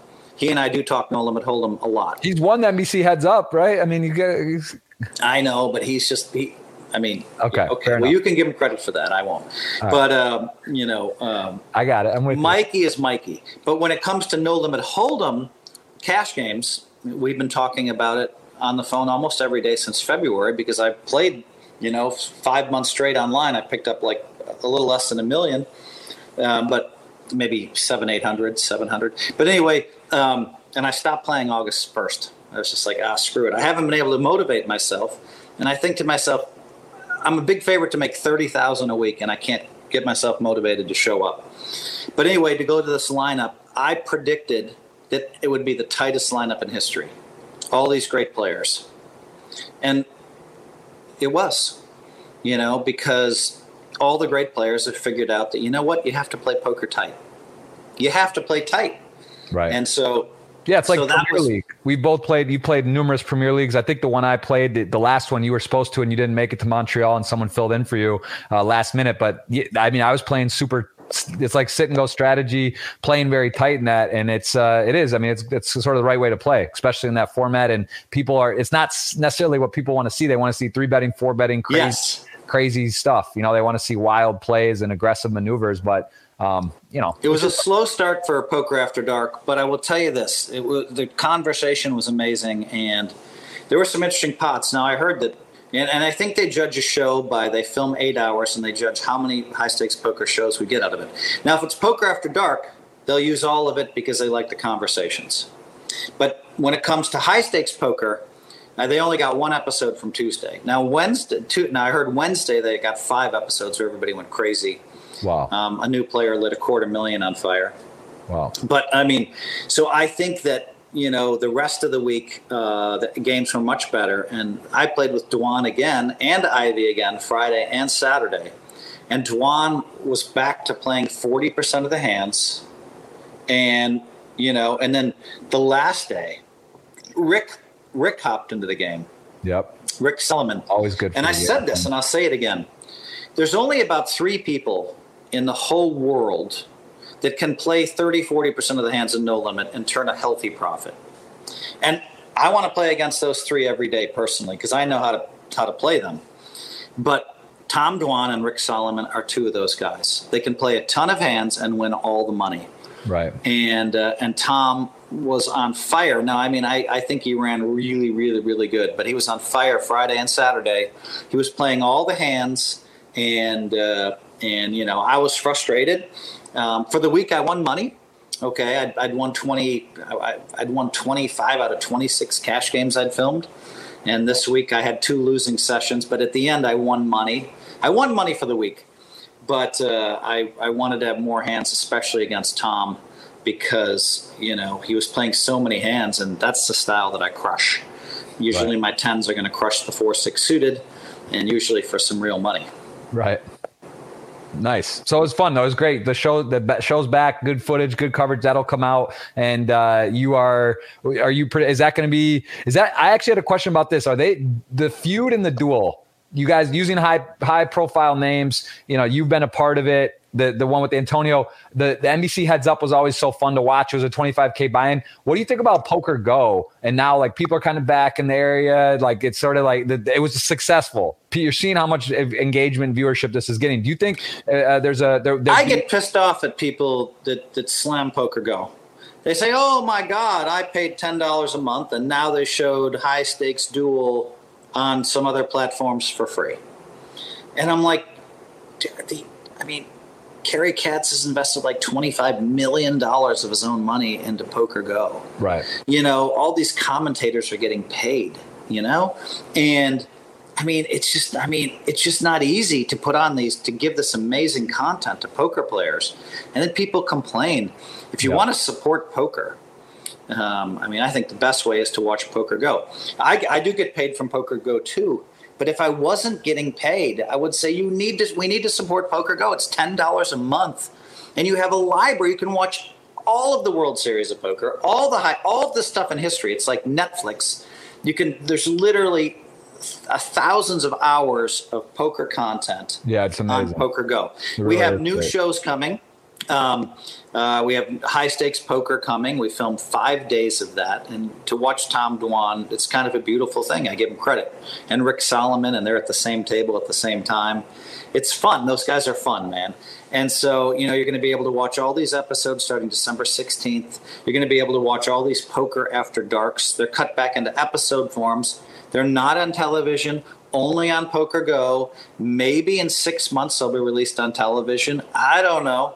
But I mean, I, I just wish that people were behind Poker Go. And you know what? It's probably one of those things where 98% of the people are behind Poker Go and love it and, right. and the two percent's whining about something or another. Right. Well, it's yeah. People can find you know you can complain about anything if it's not if it's not perfect, but it's great. That's also nice. They put on YouTube and they showed that the, you know the the uh, so it's free and and some of the stuff. It also gets some advertising that people then love it and they go and, and check it out. Um, all right. Well, Phil, the major things we covered uh, your your your duel Daniel Doug. That's that's big news. The election is going on. That's that's big. Poker after dark. That's big. I want to take questions. I want to get a lot of there's a lot of them. So I want to get some of those, and also I just want to touch on some some business stuff that we have though coming up. So I want to just look a couple things that we're involved with. What do you? Yay! We're on ten plus businesses. We confirmed ten. I think it's twelve pending, maybe two more that we're both. We well, let's go through them individually. Okay. I'm in Luxon. Yes, that's a that's love maybe the that most company. Love that, and I hear they're doing really really good. Crushing. Um, but you see the updates. I don't. Yeah. But I believed in Rob Young because he's a genius. Correct. Uh, Travelaya is about to relaunch. Um, I use Travelaya all the time, JG, um, until they took it down a, a few months ago. Um, I used it all the time. I couldn't. It's amazing. It. It's a great product, and it's uh, it's. I, I hope we don't get in trouble. I mean, the launch date is coming uh, officially for the the revamp. It was Travel Smarter, Travelaya. Obviously, Eric Damier uh, behind it. Guy, if you guys know EarthPix on Instagram, it's like 14 million plus. Him and uh, MySpace Tom um, the, the but bro, I mean, I would go to Miami and I'd, I'd, I'd Google four star hotel or five star hotel, and I saw prices you couldn't see anywhere else. And I was just, and I'd book it, and I'd just be la- I remember my wife and I took the kids to Minneapolis. I booked three rooms for uh, seven days for like eighteen hundred dollars at a really nice hotel. Yeah. And so, you know, uh, Traveleye, you have to pay ten dollars a month to join. But it's actually five now. It's five a month, and it's not. It's it's coming back, and it's. uh I think it's going to be in the next two weeks officially launched. So kind of a spoiler, but whatever. Well, it's good. We're letting you guys know, and it is a you know Phil and I are involved, and it's uh, it's going to be five dollars a month now, which is even nicer. And it's literally one trip. You're gonna. It's like guaranteed if you do one trip in a year, you're gonna basically you know just print off of it. So that's that is an exciting one. This this one you got me in though. I got we kind of we we go back and forth. Some are mutual. You got me in Travelaya. Yes. And then uh, and then let's talk Prize Picks quickly because yep. this is relevant for all the people that are watching who can't make bets in their state. This we're in sixty percent of the states. You can make parlay bets in sixty percent of the states with this. It's crazy. You can bet golf, football, basketball, Prize Picks is a monster, man, and uh, it's unbelievable that you can just bet par in California. I can I can make parlay picks. I don't like the I don't think they like it when I use the word bet. I can make parlay picks and put money on those picks. Like tonight, I'll, I'll, I'll bet this game. I'll bet Aaron Rodgers is going to have a good game, so I'll, I'll bet over on him. Give me something. Give me another play. Who who we got? I'll make a play while we're here. Okay, uh, where's the where's the where's the there? Dante, Davante Adams. I think he's going over. Okay, now we got to pick an under. Yeah, that's how. So, let me just explain how this is even legal. You cannot have two players on the same team without uh, picking another. You have to make one over, one under at least, and, uh, and so that's how it's legal. If you do two on the same team, only it's not. It's considered not. If you do, so you could do two, three, or four players. So you could do one more. We'd have to do one more and do an under, and from another team actually. Okay, let's go. Let's go under on um, uh, Mason Crosby. Where's he? And the only reason why is I don't think they're going to be kicking much. Is he there? there? Okay. You want to go yeah. under? We have to do another team then. We have to do a four. You want to do a four or three game? Yeah, let's do four. Okay. Oh man, Phil, you want to really go for it? That's hard. Four is hard. Okay. It's hard uh, to hit. But we're feeling lucky. Let's go over out. on Robbie Gould. Robbie Gould over. Okay. Because they so, will kick a lot tonight. All right, we'll go over. Okay, place your bet. Uh, fifty bucks I, is enough. I actually have a free. I have a free freebie. So a fourteen for a free fifty, Phil. It looks like they gave. I got some stuff going on, so I'm gonna fire. Let's see what it pays. Uh, oh, you have to use cannot contain QB wide receiver, QB tight end, or QB SB combinations. Okay, let's move on from Prize Picks. The point yeah. is, I'm to make a bet. It's pretty though. cool. You can see make bets very quickly on that site. Yes. And uh, I guess we didn't do it right, but let's go to the next. Let's go to the next. Uh, the next company. Yeah, let's get through these because we got a lot of questions. So that's number. So we got Prize Picks, Stake Kings, and and Stake. We covered Endgame Talent. Stake Kings and Stake. I've made the customers at Stake King at, at Stake. You know, 150,000. So I mean, that's not exact. I mean, maybe it's 140, but I don't know. I I'd bet a lot of money it's over 150. Show us the next list there, JG. All right, we got uh, we got uh, Endgame Talent. Endgame Talent is crushing it. Um, I mean, they're going to be raising between 70 and 120 million. Go to Clash. That's that Clash. That's we are crushing it with Clash. We're winning all kinds of esports contests. We have the best Brawl Stars team in the world. I'm excited about this. I, this was one of my more recent just closings to come on. So I brought is, you into Clash. Yes, I'll give you. That's yours. We'll put that in your column. We're kind of going pound for pound, but you get that one. Uh, what else? Lasso. I think I brought you Lasso. You brought me to Lasso. What a pick Lasso is! My God, Lasso. Crushing. Do you know who wears our socks every single day? Uh, Harden. Cam Newton. Cam Newton. Dude, I'm not talking about for every game. Cam Newton wears the Lasso socks every single day. If you they go to Cam Newton, they can't prevent COVID, but they can do they can do it can do a lot. I mean, they, the uh, but yes, they they are great socks. I do wear them as well. Go to go to Cam Newton's Instagram and you'll see him jump. Not now. I want yeah. Well, I'll if you want to, go to it now. But you could. There's a video of him jumping into a. Don't go. That's going to be too hard, probably. But we'll just show yours. I'll, we'll go. You can go to Cam on your own, guys, if you're watching. But Cam right. Newton's jumping into a swimming pool. He's wearing a suit and he's wearing lasso gear socks. James wow. Harden wears our socks for every game. And so lasso gear, um, I just saw an update. We're raising uh, one and a half million. We just, I think we raised the first nine hundred thousand already. That is really exciting. The best compression socks in the world. They help healthcare workers. They help airline employees. Um, I mean, they're just unbelievable. I've never had socks, JG, that I can actually put all the way up near my knee and that hold. It's just my calves have always made them go down. Well. No, they're nice. I was I it's hard to be so hyped up about socks, but it legitimately they're nice socks. We'll say that. I love socks them. Ever made. It's true. I've given um, them to my NBA friends who use them. Use them to train. But I mean, I was hype. Oh, I've got a drop, name drop for you. I was hiking in the Galapagos Islands. Woo-hoo-hoo. There you go. Name drop, and I had the socks on all the way up to the knee, and we hiked for eight hours. They never moved a quarter of an inch. So the lasso gear is really impressive. You na- you said name drop. You didn't drop the name, or you can't. Or you're not going to name the drop. Galapagos Islands, man. Oh, I thought you were going to say the athlete name. You were wearing them Galapagos, Galapagos Islands. I got you. I got you. That is a, that is an exotic. That is a that is a nice location. I got to say. So yeah, that that counts. All right, B spot. I think we actually separately came into this at different times and didn't know, but we happen to be on this together, which is also they're making big moves and and uh, that's a that's an interesting business as well. B spot. Is, the first legalized slots tied to the outcome of horse racing, which is pretty ridiculous. amazing. Brilliant. They're really crushing it. They're liable to be sold for seven hundred million. Yeah, they're they're cash shopping. live. I've been I've been going once a week to the cash live because you know I mean for the folks at home, you download this app and and uh, at say five p.m. they have a poker tournament with hundred thousand people. It's over in twenty minutes. Yeah, it's great. It, it's swipe left, swipe right. You're all in. You make a decision. It's pretty. You got to be all in. Like I think in the final format, you're only going to have one fold. You're going to have to be all in. You probably have to win 20 all ins in a row to win the tournament with 20,000 people. And but it's kind of fun, and it's um, free, which is not bad. When it's sort of like HQ trivia, you know, you're just you're you're, you're doing something kind of cool, fun, fast, and it's free, which is always. And then the last nice. one we'll cover is share my pair, which I post. Uh, you know, I post hands all the time. Uh, you know, um, hands from high stakes poker, hands from heads up, hands that I play with my friends. I posted some hands when I was playing in Lake Geneva, Wisconsin, in a high stakes game. I posted one that my son won. Um, all right, JG, that's enough. Cool. Let's go to all right, questions. That's guys, we, we covered that's what we got going on. That's Phil and I are like I said, we I think 10 plus, but we're we're we're involved. We got some sweats, Phil. That's it's good to have action going. Uh, let's take some questions because again, guys, I have had a this is our second podcast. So if you guys want to know more about Phil and his career and sort of the journey, you can go back. I think it was, uh, yeah, this was a year, about a year ago. There it is, episode number 12. Phil Hellmuth, you can watch. We covered a lot there as well. So if you guys want to go ahead and check that out. And uh, let's see, Phil, let's take some questions. You ready? Yep.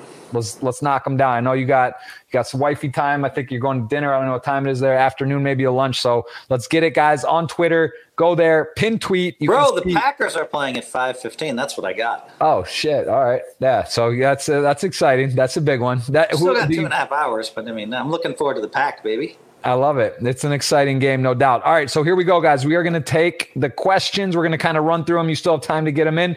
Uh, let's let's just kind of knock it out. Phil, just tell me when a few more, and I'll, and we'll uh, wind down. But we got we got a bunch. So let's start right at the top.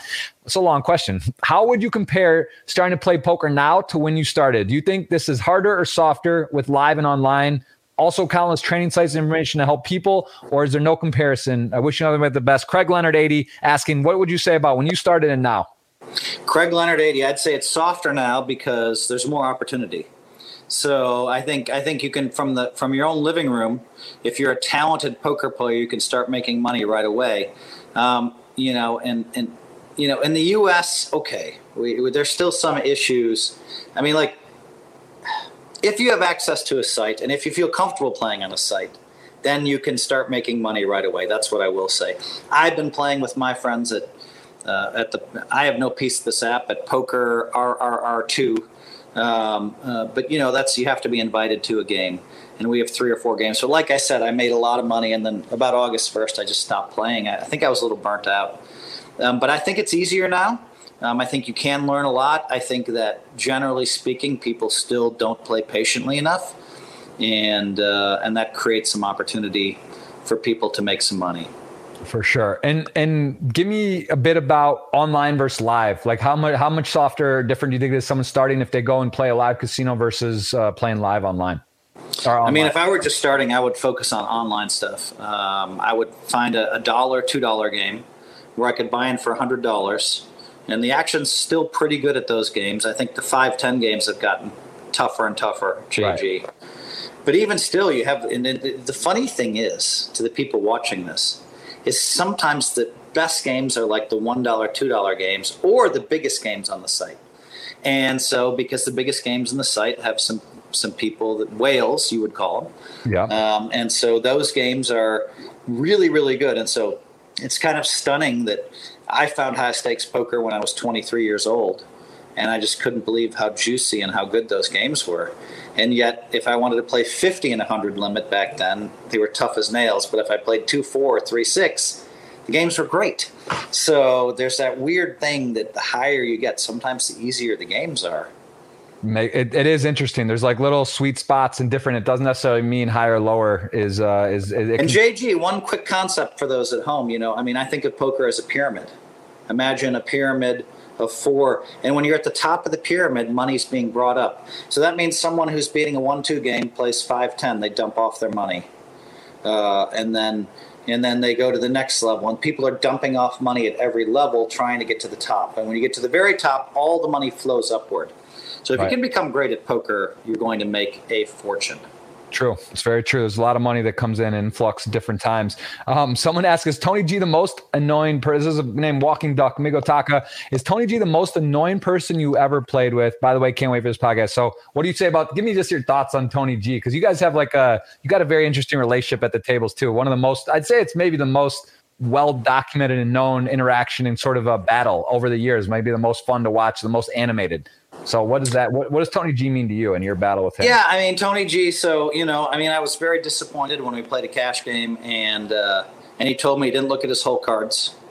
I had a hand I had to go with anyway. I mean, I think they had the straddle and double straddle on. There was like sixteen hundred to go, and I had Ace Jack, and I had like twenty thousand left, so I had to get it in.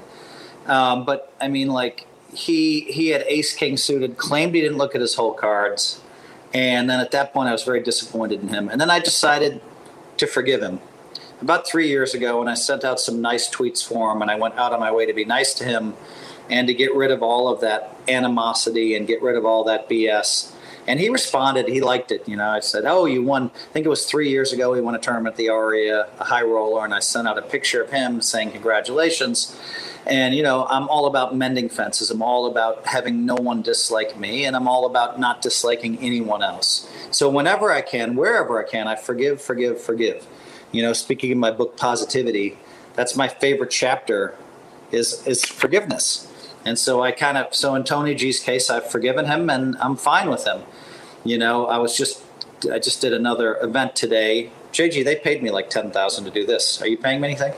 Uh, for the podcast? Yeah. Let's uh, just just start business. No, you're not. Let's. anyway, the, so the book I was talking about my book Positivity, and I was doing I was talking to a bunch of salespeople, and I said, hey, you know, one thing I love about my book is is that's rel- that helps every single person. It's just eight life tips. That's my book, eight life tips. And so the one chapter that helps everybody that they always come to me later and say, "Thanks, Phil, you changed my life." Write down your 2020 goals. Write down your yearly goals and put them on a nice list and tape them to your bathroom mirror. And people say to me, Wow, I hit my number one and my number two goal. Thanks, Phil. And so it's amazing to me how many people are happy and come and talk about, you know, um, how I changed their life just with that one chapter. It's it's a great book. I have it. It's very yeah, like you said, it's simple, straightforward, a quick read, and it, it just kind of you know it's one of those things that just is is nice to look at and get a reminder. Tony Robbins. I mean, I'll tell you what, JG. Tony Robbins gave me an amazing jacket blurb on the back, as did Sheryl Sandberg. That's amazing to me. Yeah, there it is.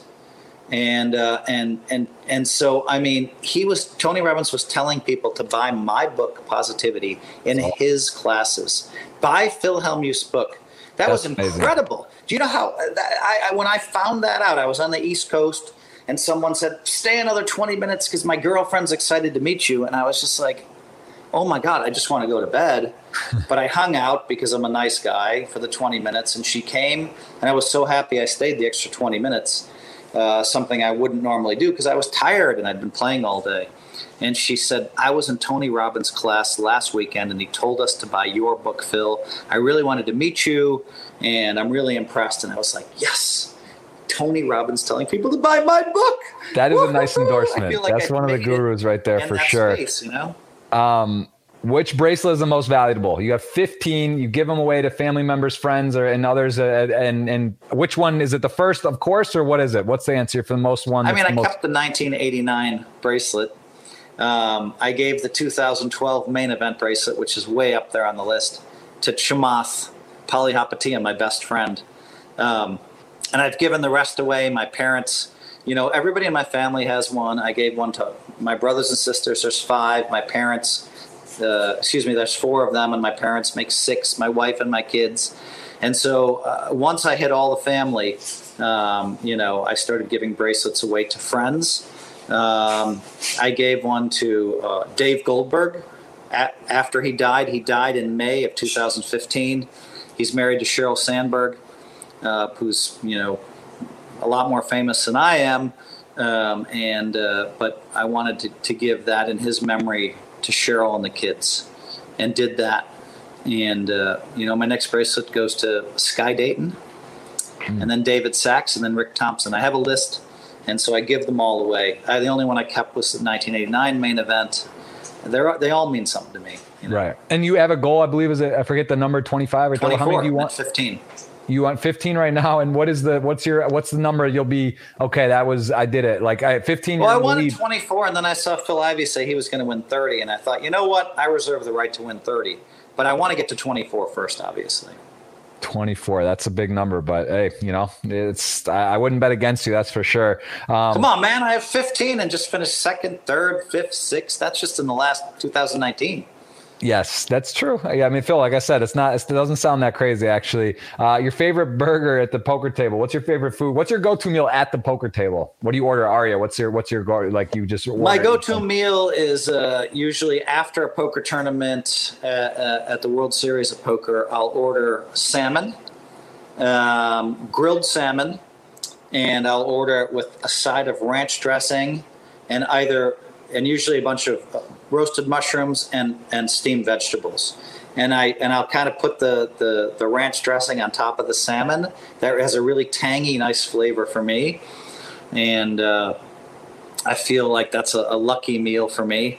Um, it's weird how sometimes I'll do that 20 days at the Aria. I'll eat that exact meal. Um, I used to eat a lot more salmon, but yeah, that's kind of my go-to meal. As far as burgers go, I like a cheeseburger with cheddar. I want some, uh, you know, I want some avocado on there, tomatoes, onions, uh, ketchup and mustard. Very nice. Now, I, I, you mentioned about positivity, the book. You actually said the Antonio hand, ace 10 to ace 3. You had a feeling you weren't going to win, maybe, or you just you could count the chips out. Talk to me a bit about the mental side of poker, dealing with so many, you know, and all in, there's online, there's a lot more confrontations during the day. It's a very different game because when you're playing live tournament, you might you may not be in all in for the day one of a tournament often or some that that's or for days of a tournament. Whereas online, you know, you're playing six, eight, ten tables sometimes, or guys do you're hitting the, the, the constant beats, constant collisions, ace, king, ace, queen, and flips and this and that.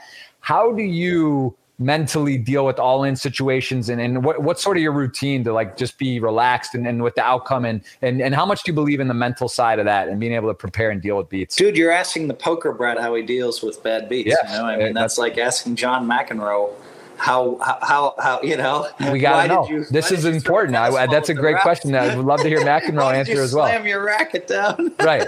Or have you worked on this? Because you have been known as a poker yeah. brat but you are i mean if i would say phil 2.0 i mean in the last you know years you seem like you've really you've you know you gathered know, yourself a, collected yourself and, and have a little different outlook and approach on things how you do stuff. Yeah. There was a Phil 2.0, and I think it was 07 where I just didn't lose it for the whole month, not until the main event and uh, and then you know and then that disappeared in 8 9 10 11 12 13 14 15 uh, there are those years where i kind of come in calmer.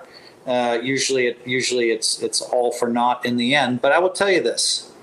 You can't afford to tilt when there's 30 players left in a tournament. Yeah sure i'm going to have the aces and the amateurs going to have the jacks because they can't fold jacks. And they're going to just try to give me their money and they hit a jack you know what what is 17% of the time they win that pot. And then that's very tilting. And so the, the there is a progression that i use that works for me when i'm aware enough to use it. And you know if it's two in the morning i'm not going to be aware enough. I'm just going to be like god damn it. Which everybody loves that routine anyway. But what i what i do is i it's very basic. I just count my chips. Phil you have 32000 left Phil, the blinds are one in 2,000. Phil, you have 16 big blinds. After inputting three or four data points like that, my mind is starting to, to, to, to just realize that's in the past, even though it's 10 right. seconds ago. It's a puzzle. A it's a new game, new situation. That's when I'm at my best. And, and I can't, you know, um, it, but there's also times where I think me going, God damn it, these bad beats like this. I think it also, people are like, Phil's unstable right now um, I'm not going to mess with them right now. And then when I come in raising, it seems like they all fold. Sometimes right. that can be a tactic that I use to my advantage. That right. backfired in 03, 04, 05, where all the kids thought, or, you know, 04, 05, 04, 06, 07, 08, where they were all playing fast and like, Phil's on tilt, we're just going to move in on them. Um, but generally speaking, they see how tight I play. And then when I get all emotional and race the next hand, um, I've been able to, to get away with. So, I mean, but you know, I'd like to say that's a tactic, but that's just me losing it, and you know, me having too much passion for the game I love. Do you? Well, actually, I just thought something we need to cover because you have been before we we dive back in the question. SPACs. You've had three major SPACs going on. Can you tell me what a SPAC is? And what uh, what you are involved with in that now being being sort of this is a new thing or uh, it's gotten a lot of media attention with DraftKings and other things and and you've been at the center of a, a very big one uh, as, as among others. So tell me a little about SPACs and what that is for you. So my best friend is Chamath Palihapitiya, and he's considered right now I would call him the king of SPACs. His first SPAC he raised nine hundred million dollars. He went to Wall Street. He raised nine hundred million dollars, and he wasn't sure what he was going to use it for. You're not allowed to have a plan on the way in. He said, "Trust me, it's ten dollars a share. You can buy if you want, um, but if you don't like the company it brings in, or the stock's at eight, you can still sell at ten. You can always get out until the deal's done." And so he you know, 18 months passed, and people said, "Man, he's he's going to fail because." You know, uh, $10 million was put up in sponsor money. That just disappears. He's going. They all thought he'd fail. Well, he brought in Richard Branson and Virgin Galactic, and then that stock went from 10 to 35. It was pretty cool. Mm. And you know, you can see under public record how much money he made. You know, a fortune. Um, you know, and then you know we're talking about you know hundreds of you know millions, billions of dollars. It's all public record, but um, I don't know the amount, but right. but I, I or if I do know, I'm not going to say it. Um, right. And then he did another SPAC and another SPAC. Well, his second SPAC they announced last month called a company called Opendoor. And then you know, Opendoor is a great company, and it went. This stock went from 10 to 25. I haven't checked it in the last week. I bought a little bit of his stock because I believe in Chamath. And so now we did our own SPAC, and and so um, it's called it's trading on, on, the New York Stock Exchange at DMYT right now.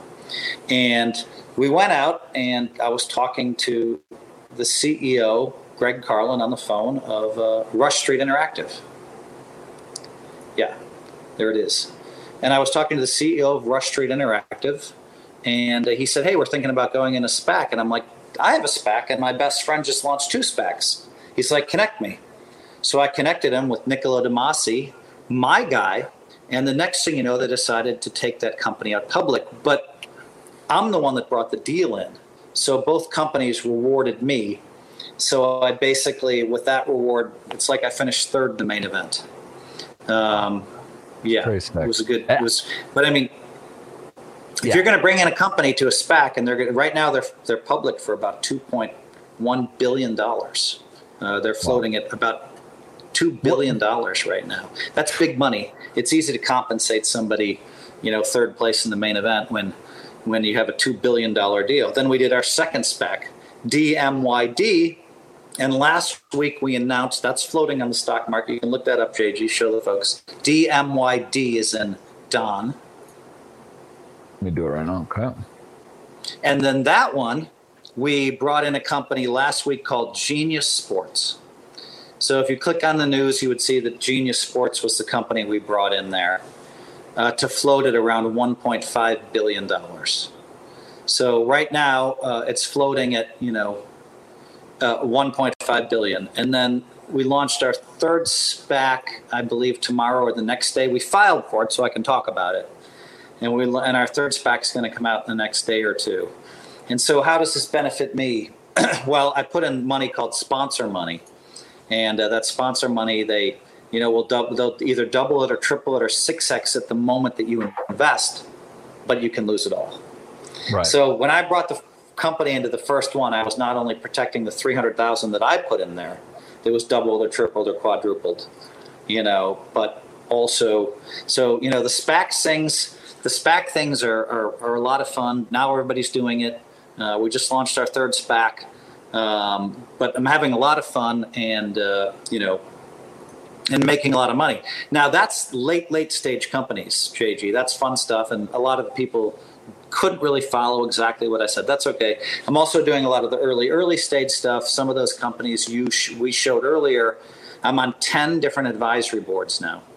So that's been a lot of fun for me. Um, and, you know, I tell each advisor, hey, I can give you 10 hours a year. But in every company I've been involved with JG, 30 different companies, I've added more value than they could have imagined. For sure. And so it's easy for a founder to give Phil Hellmuth 2% of his company.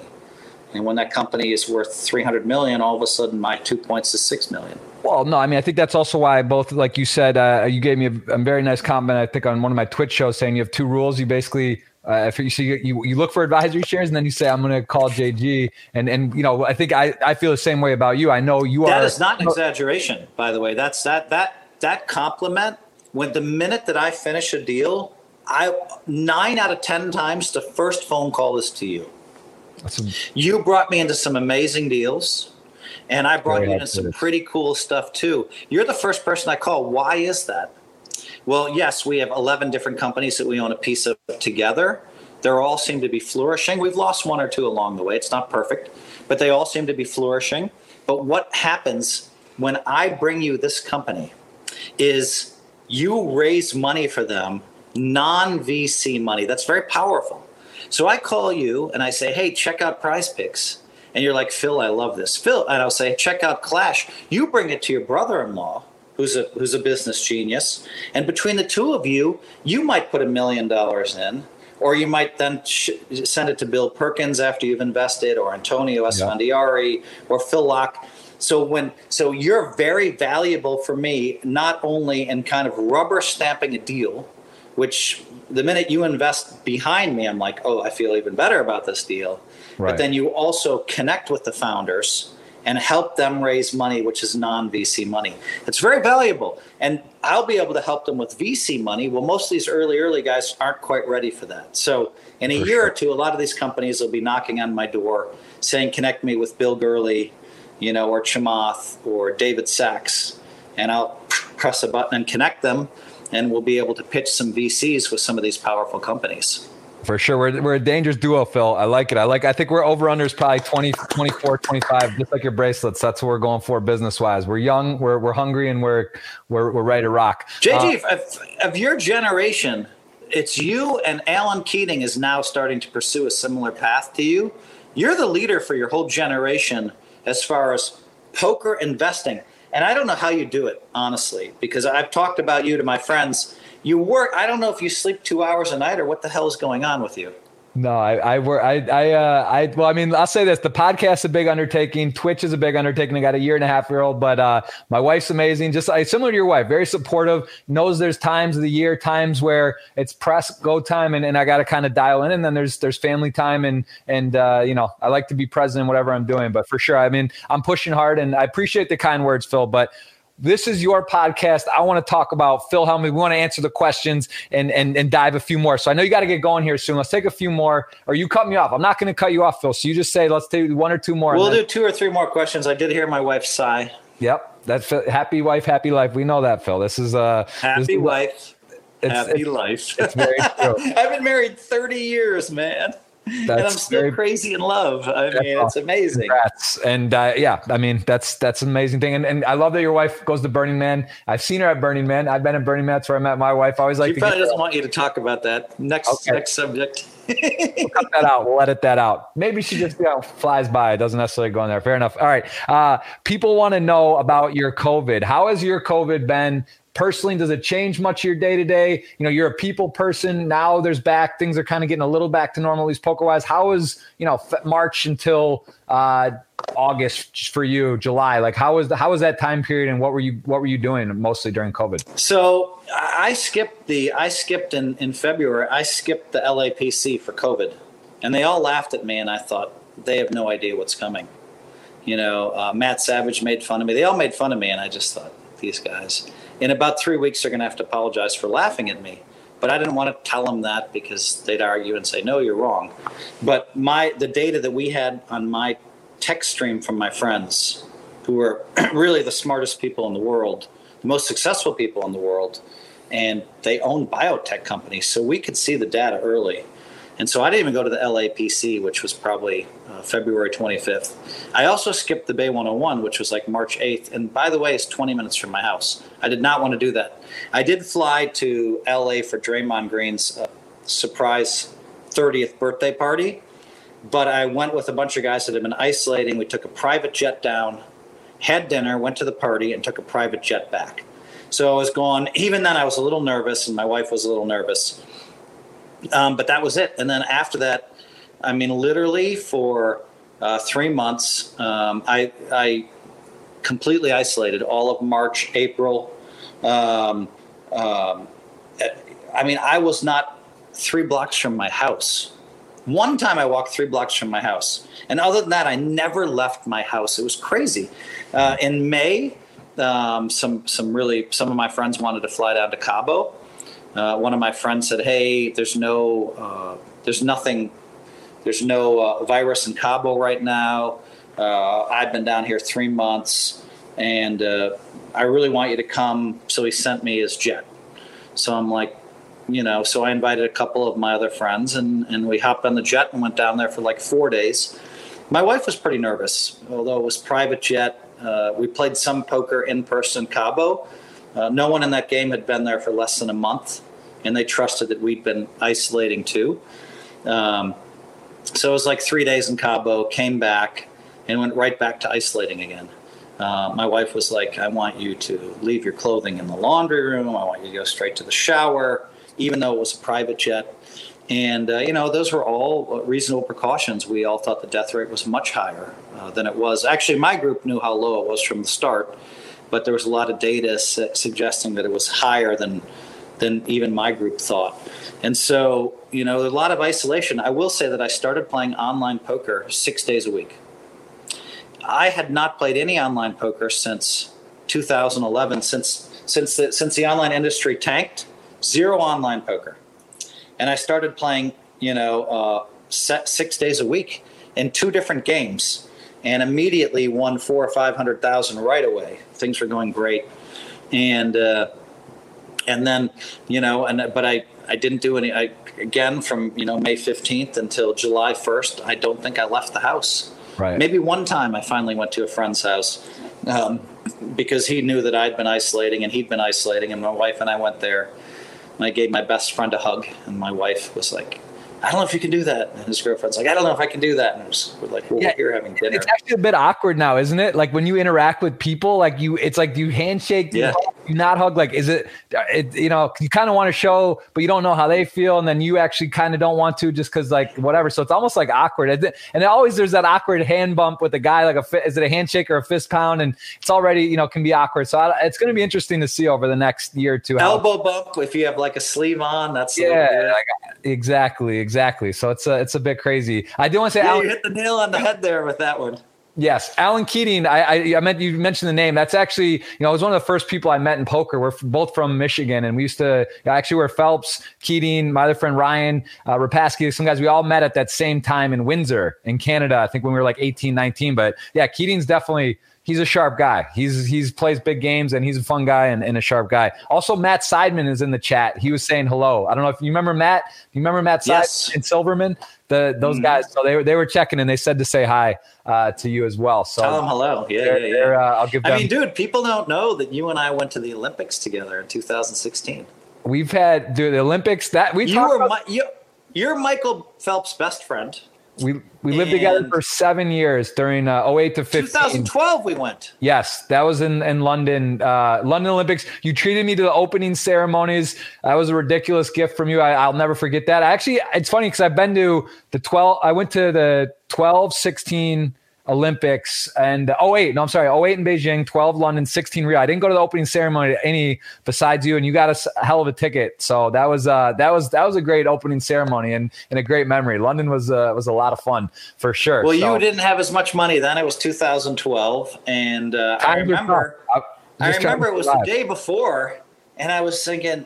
You know, and we had we weren't going to the opening ceremony. I'm like, well, what am I thinking? We have to go to the opening ceremony I found some tickets. Um, I was less than 4K.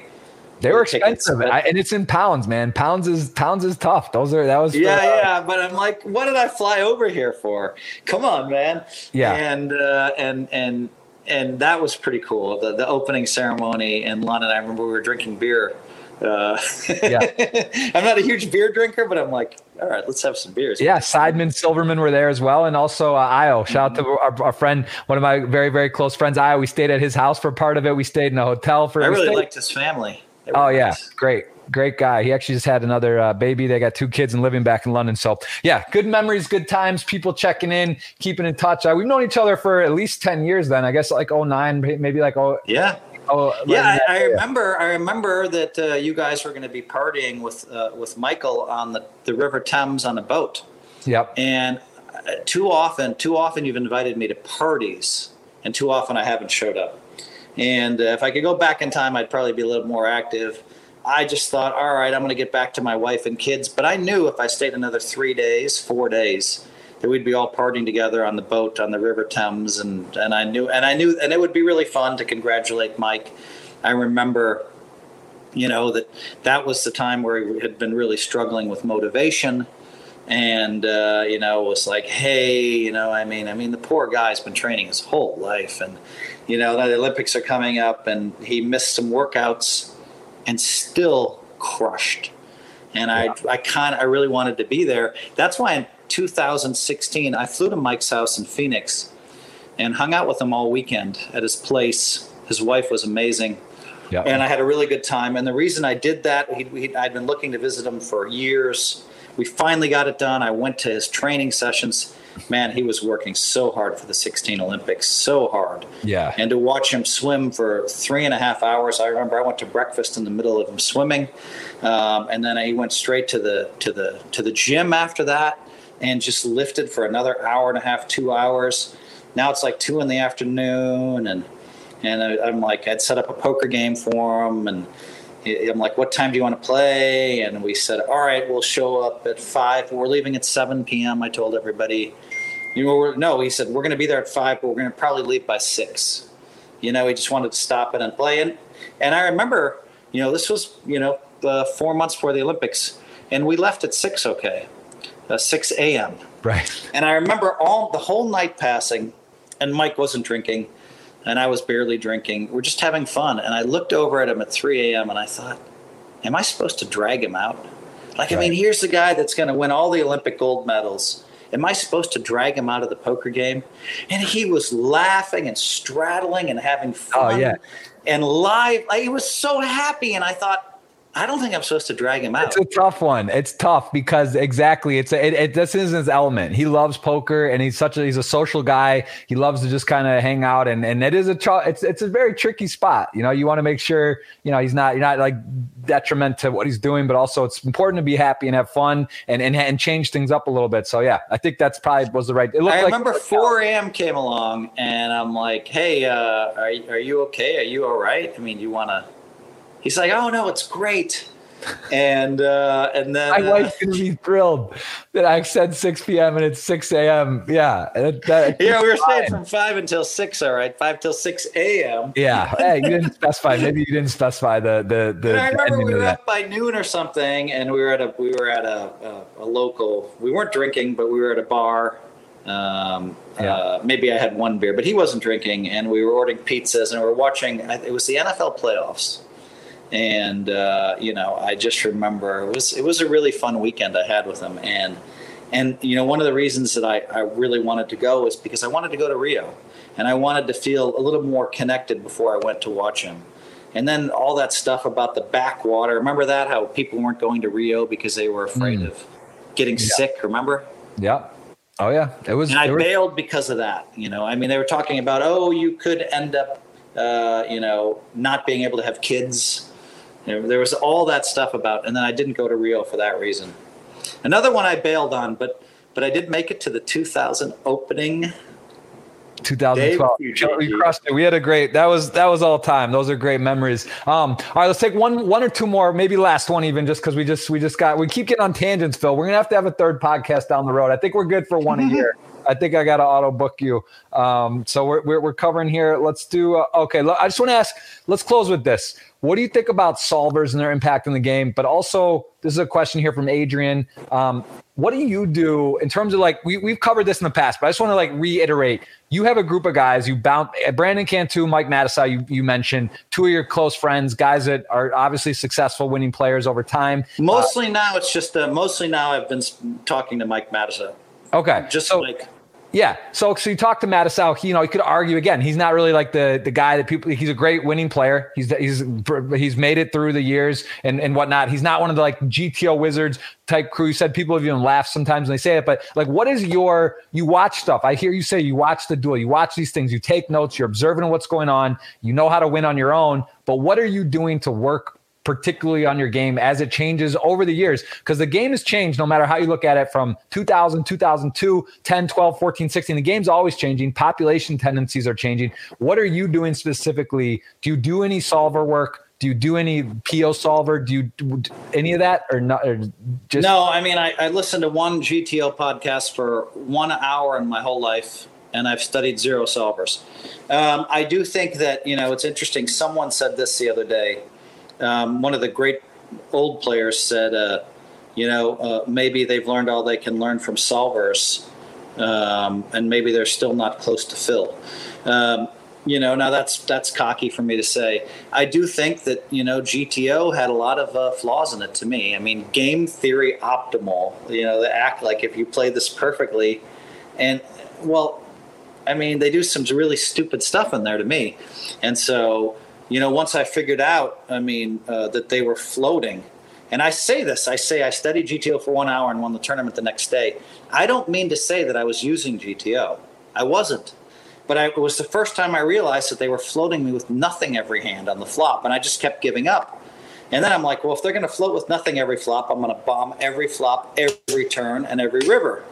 And all of a sudden, I had a bracelet in my hands. This was 2018, and so you know, to me, to me, to me, I will watch some of the stuff that they're doing and pay attention to some of the stuff they're doing. But the minute that I see some flaws, I'm like, I don't like this theory.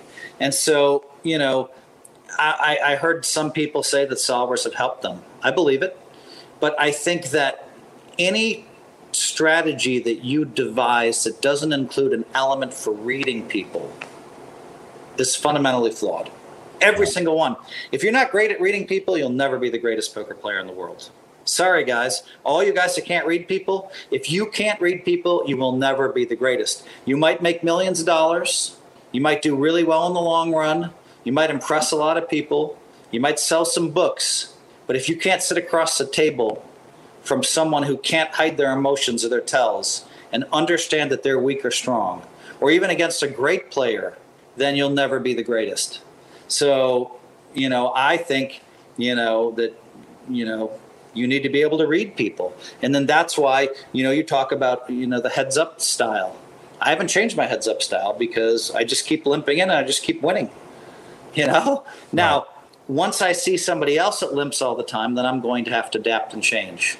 Right. I'm ready though, but I come in with an open mind to these matches. I come in when Antonio is going to raise every hand, then I'm going to limp every hand.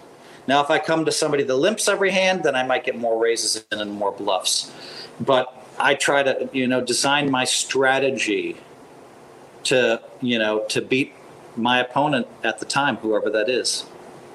For sure. Yeah, it's uh it's super interesting. I saw a question here as well as we were just wrapping up, but last one you about the etiquette with uh, Tony G. You said you forgive them on that, and you guys kind of kind of uh, had battled. But I will sort of touch on that point about live games. The last one, and we'll do the retweet giveaway.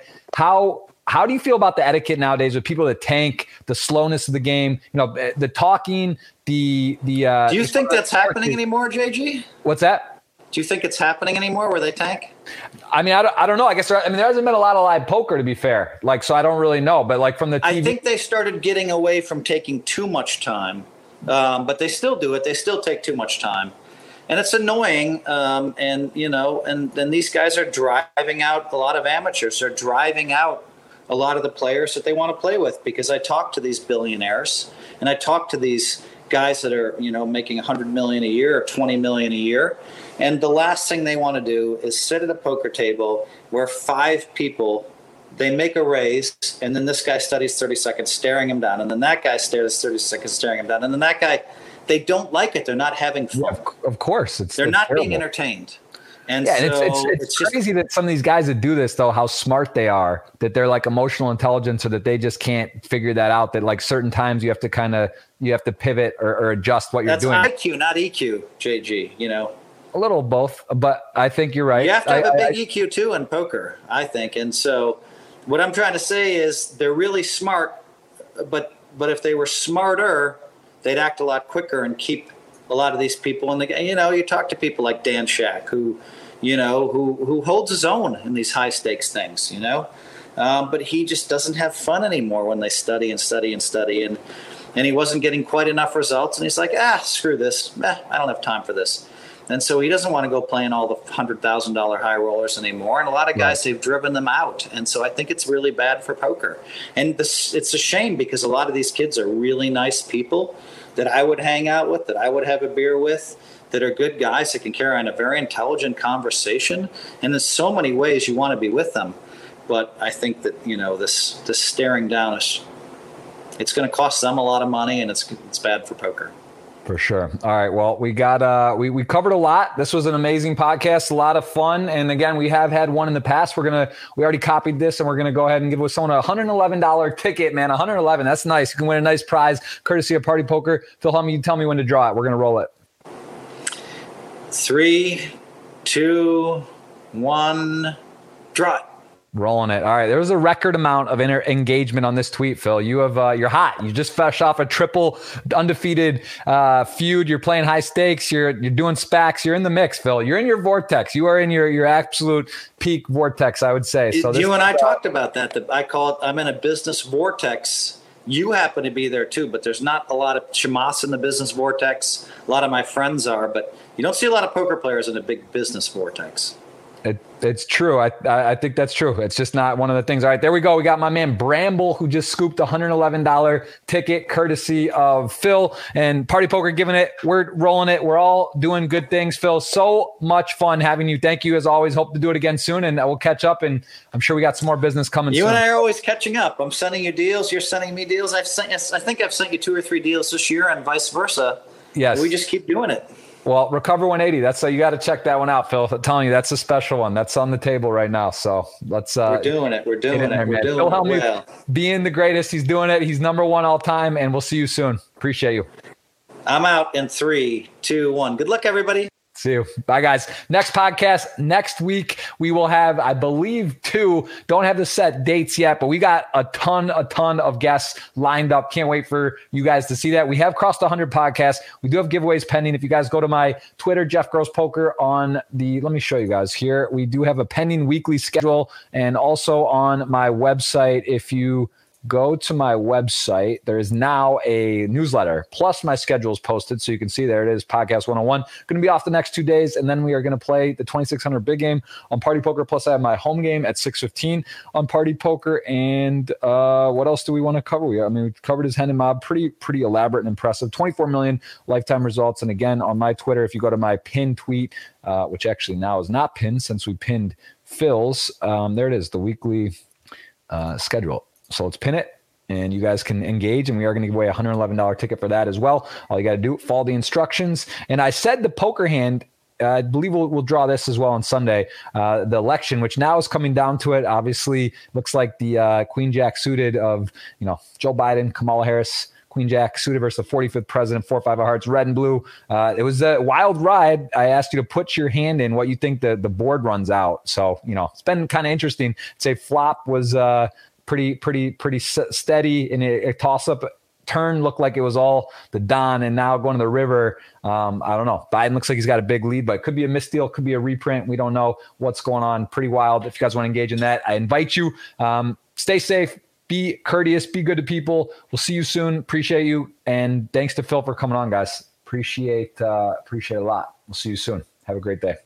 Thanks for listening to this episode. It was brought to you in partnership with Party Poker. Go to partypoker.com to play tournaments, cash games, and improve your poker game. Make sure you subscribe to the podcast to hear all of my future episodes.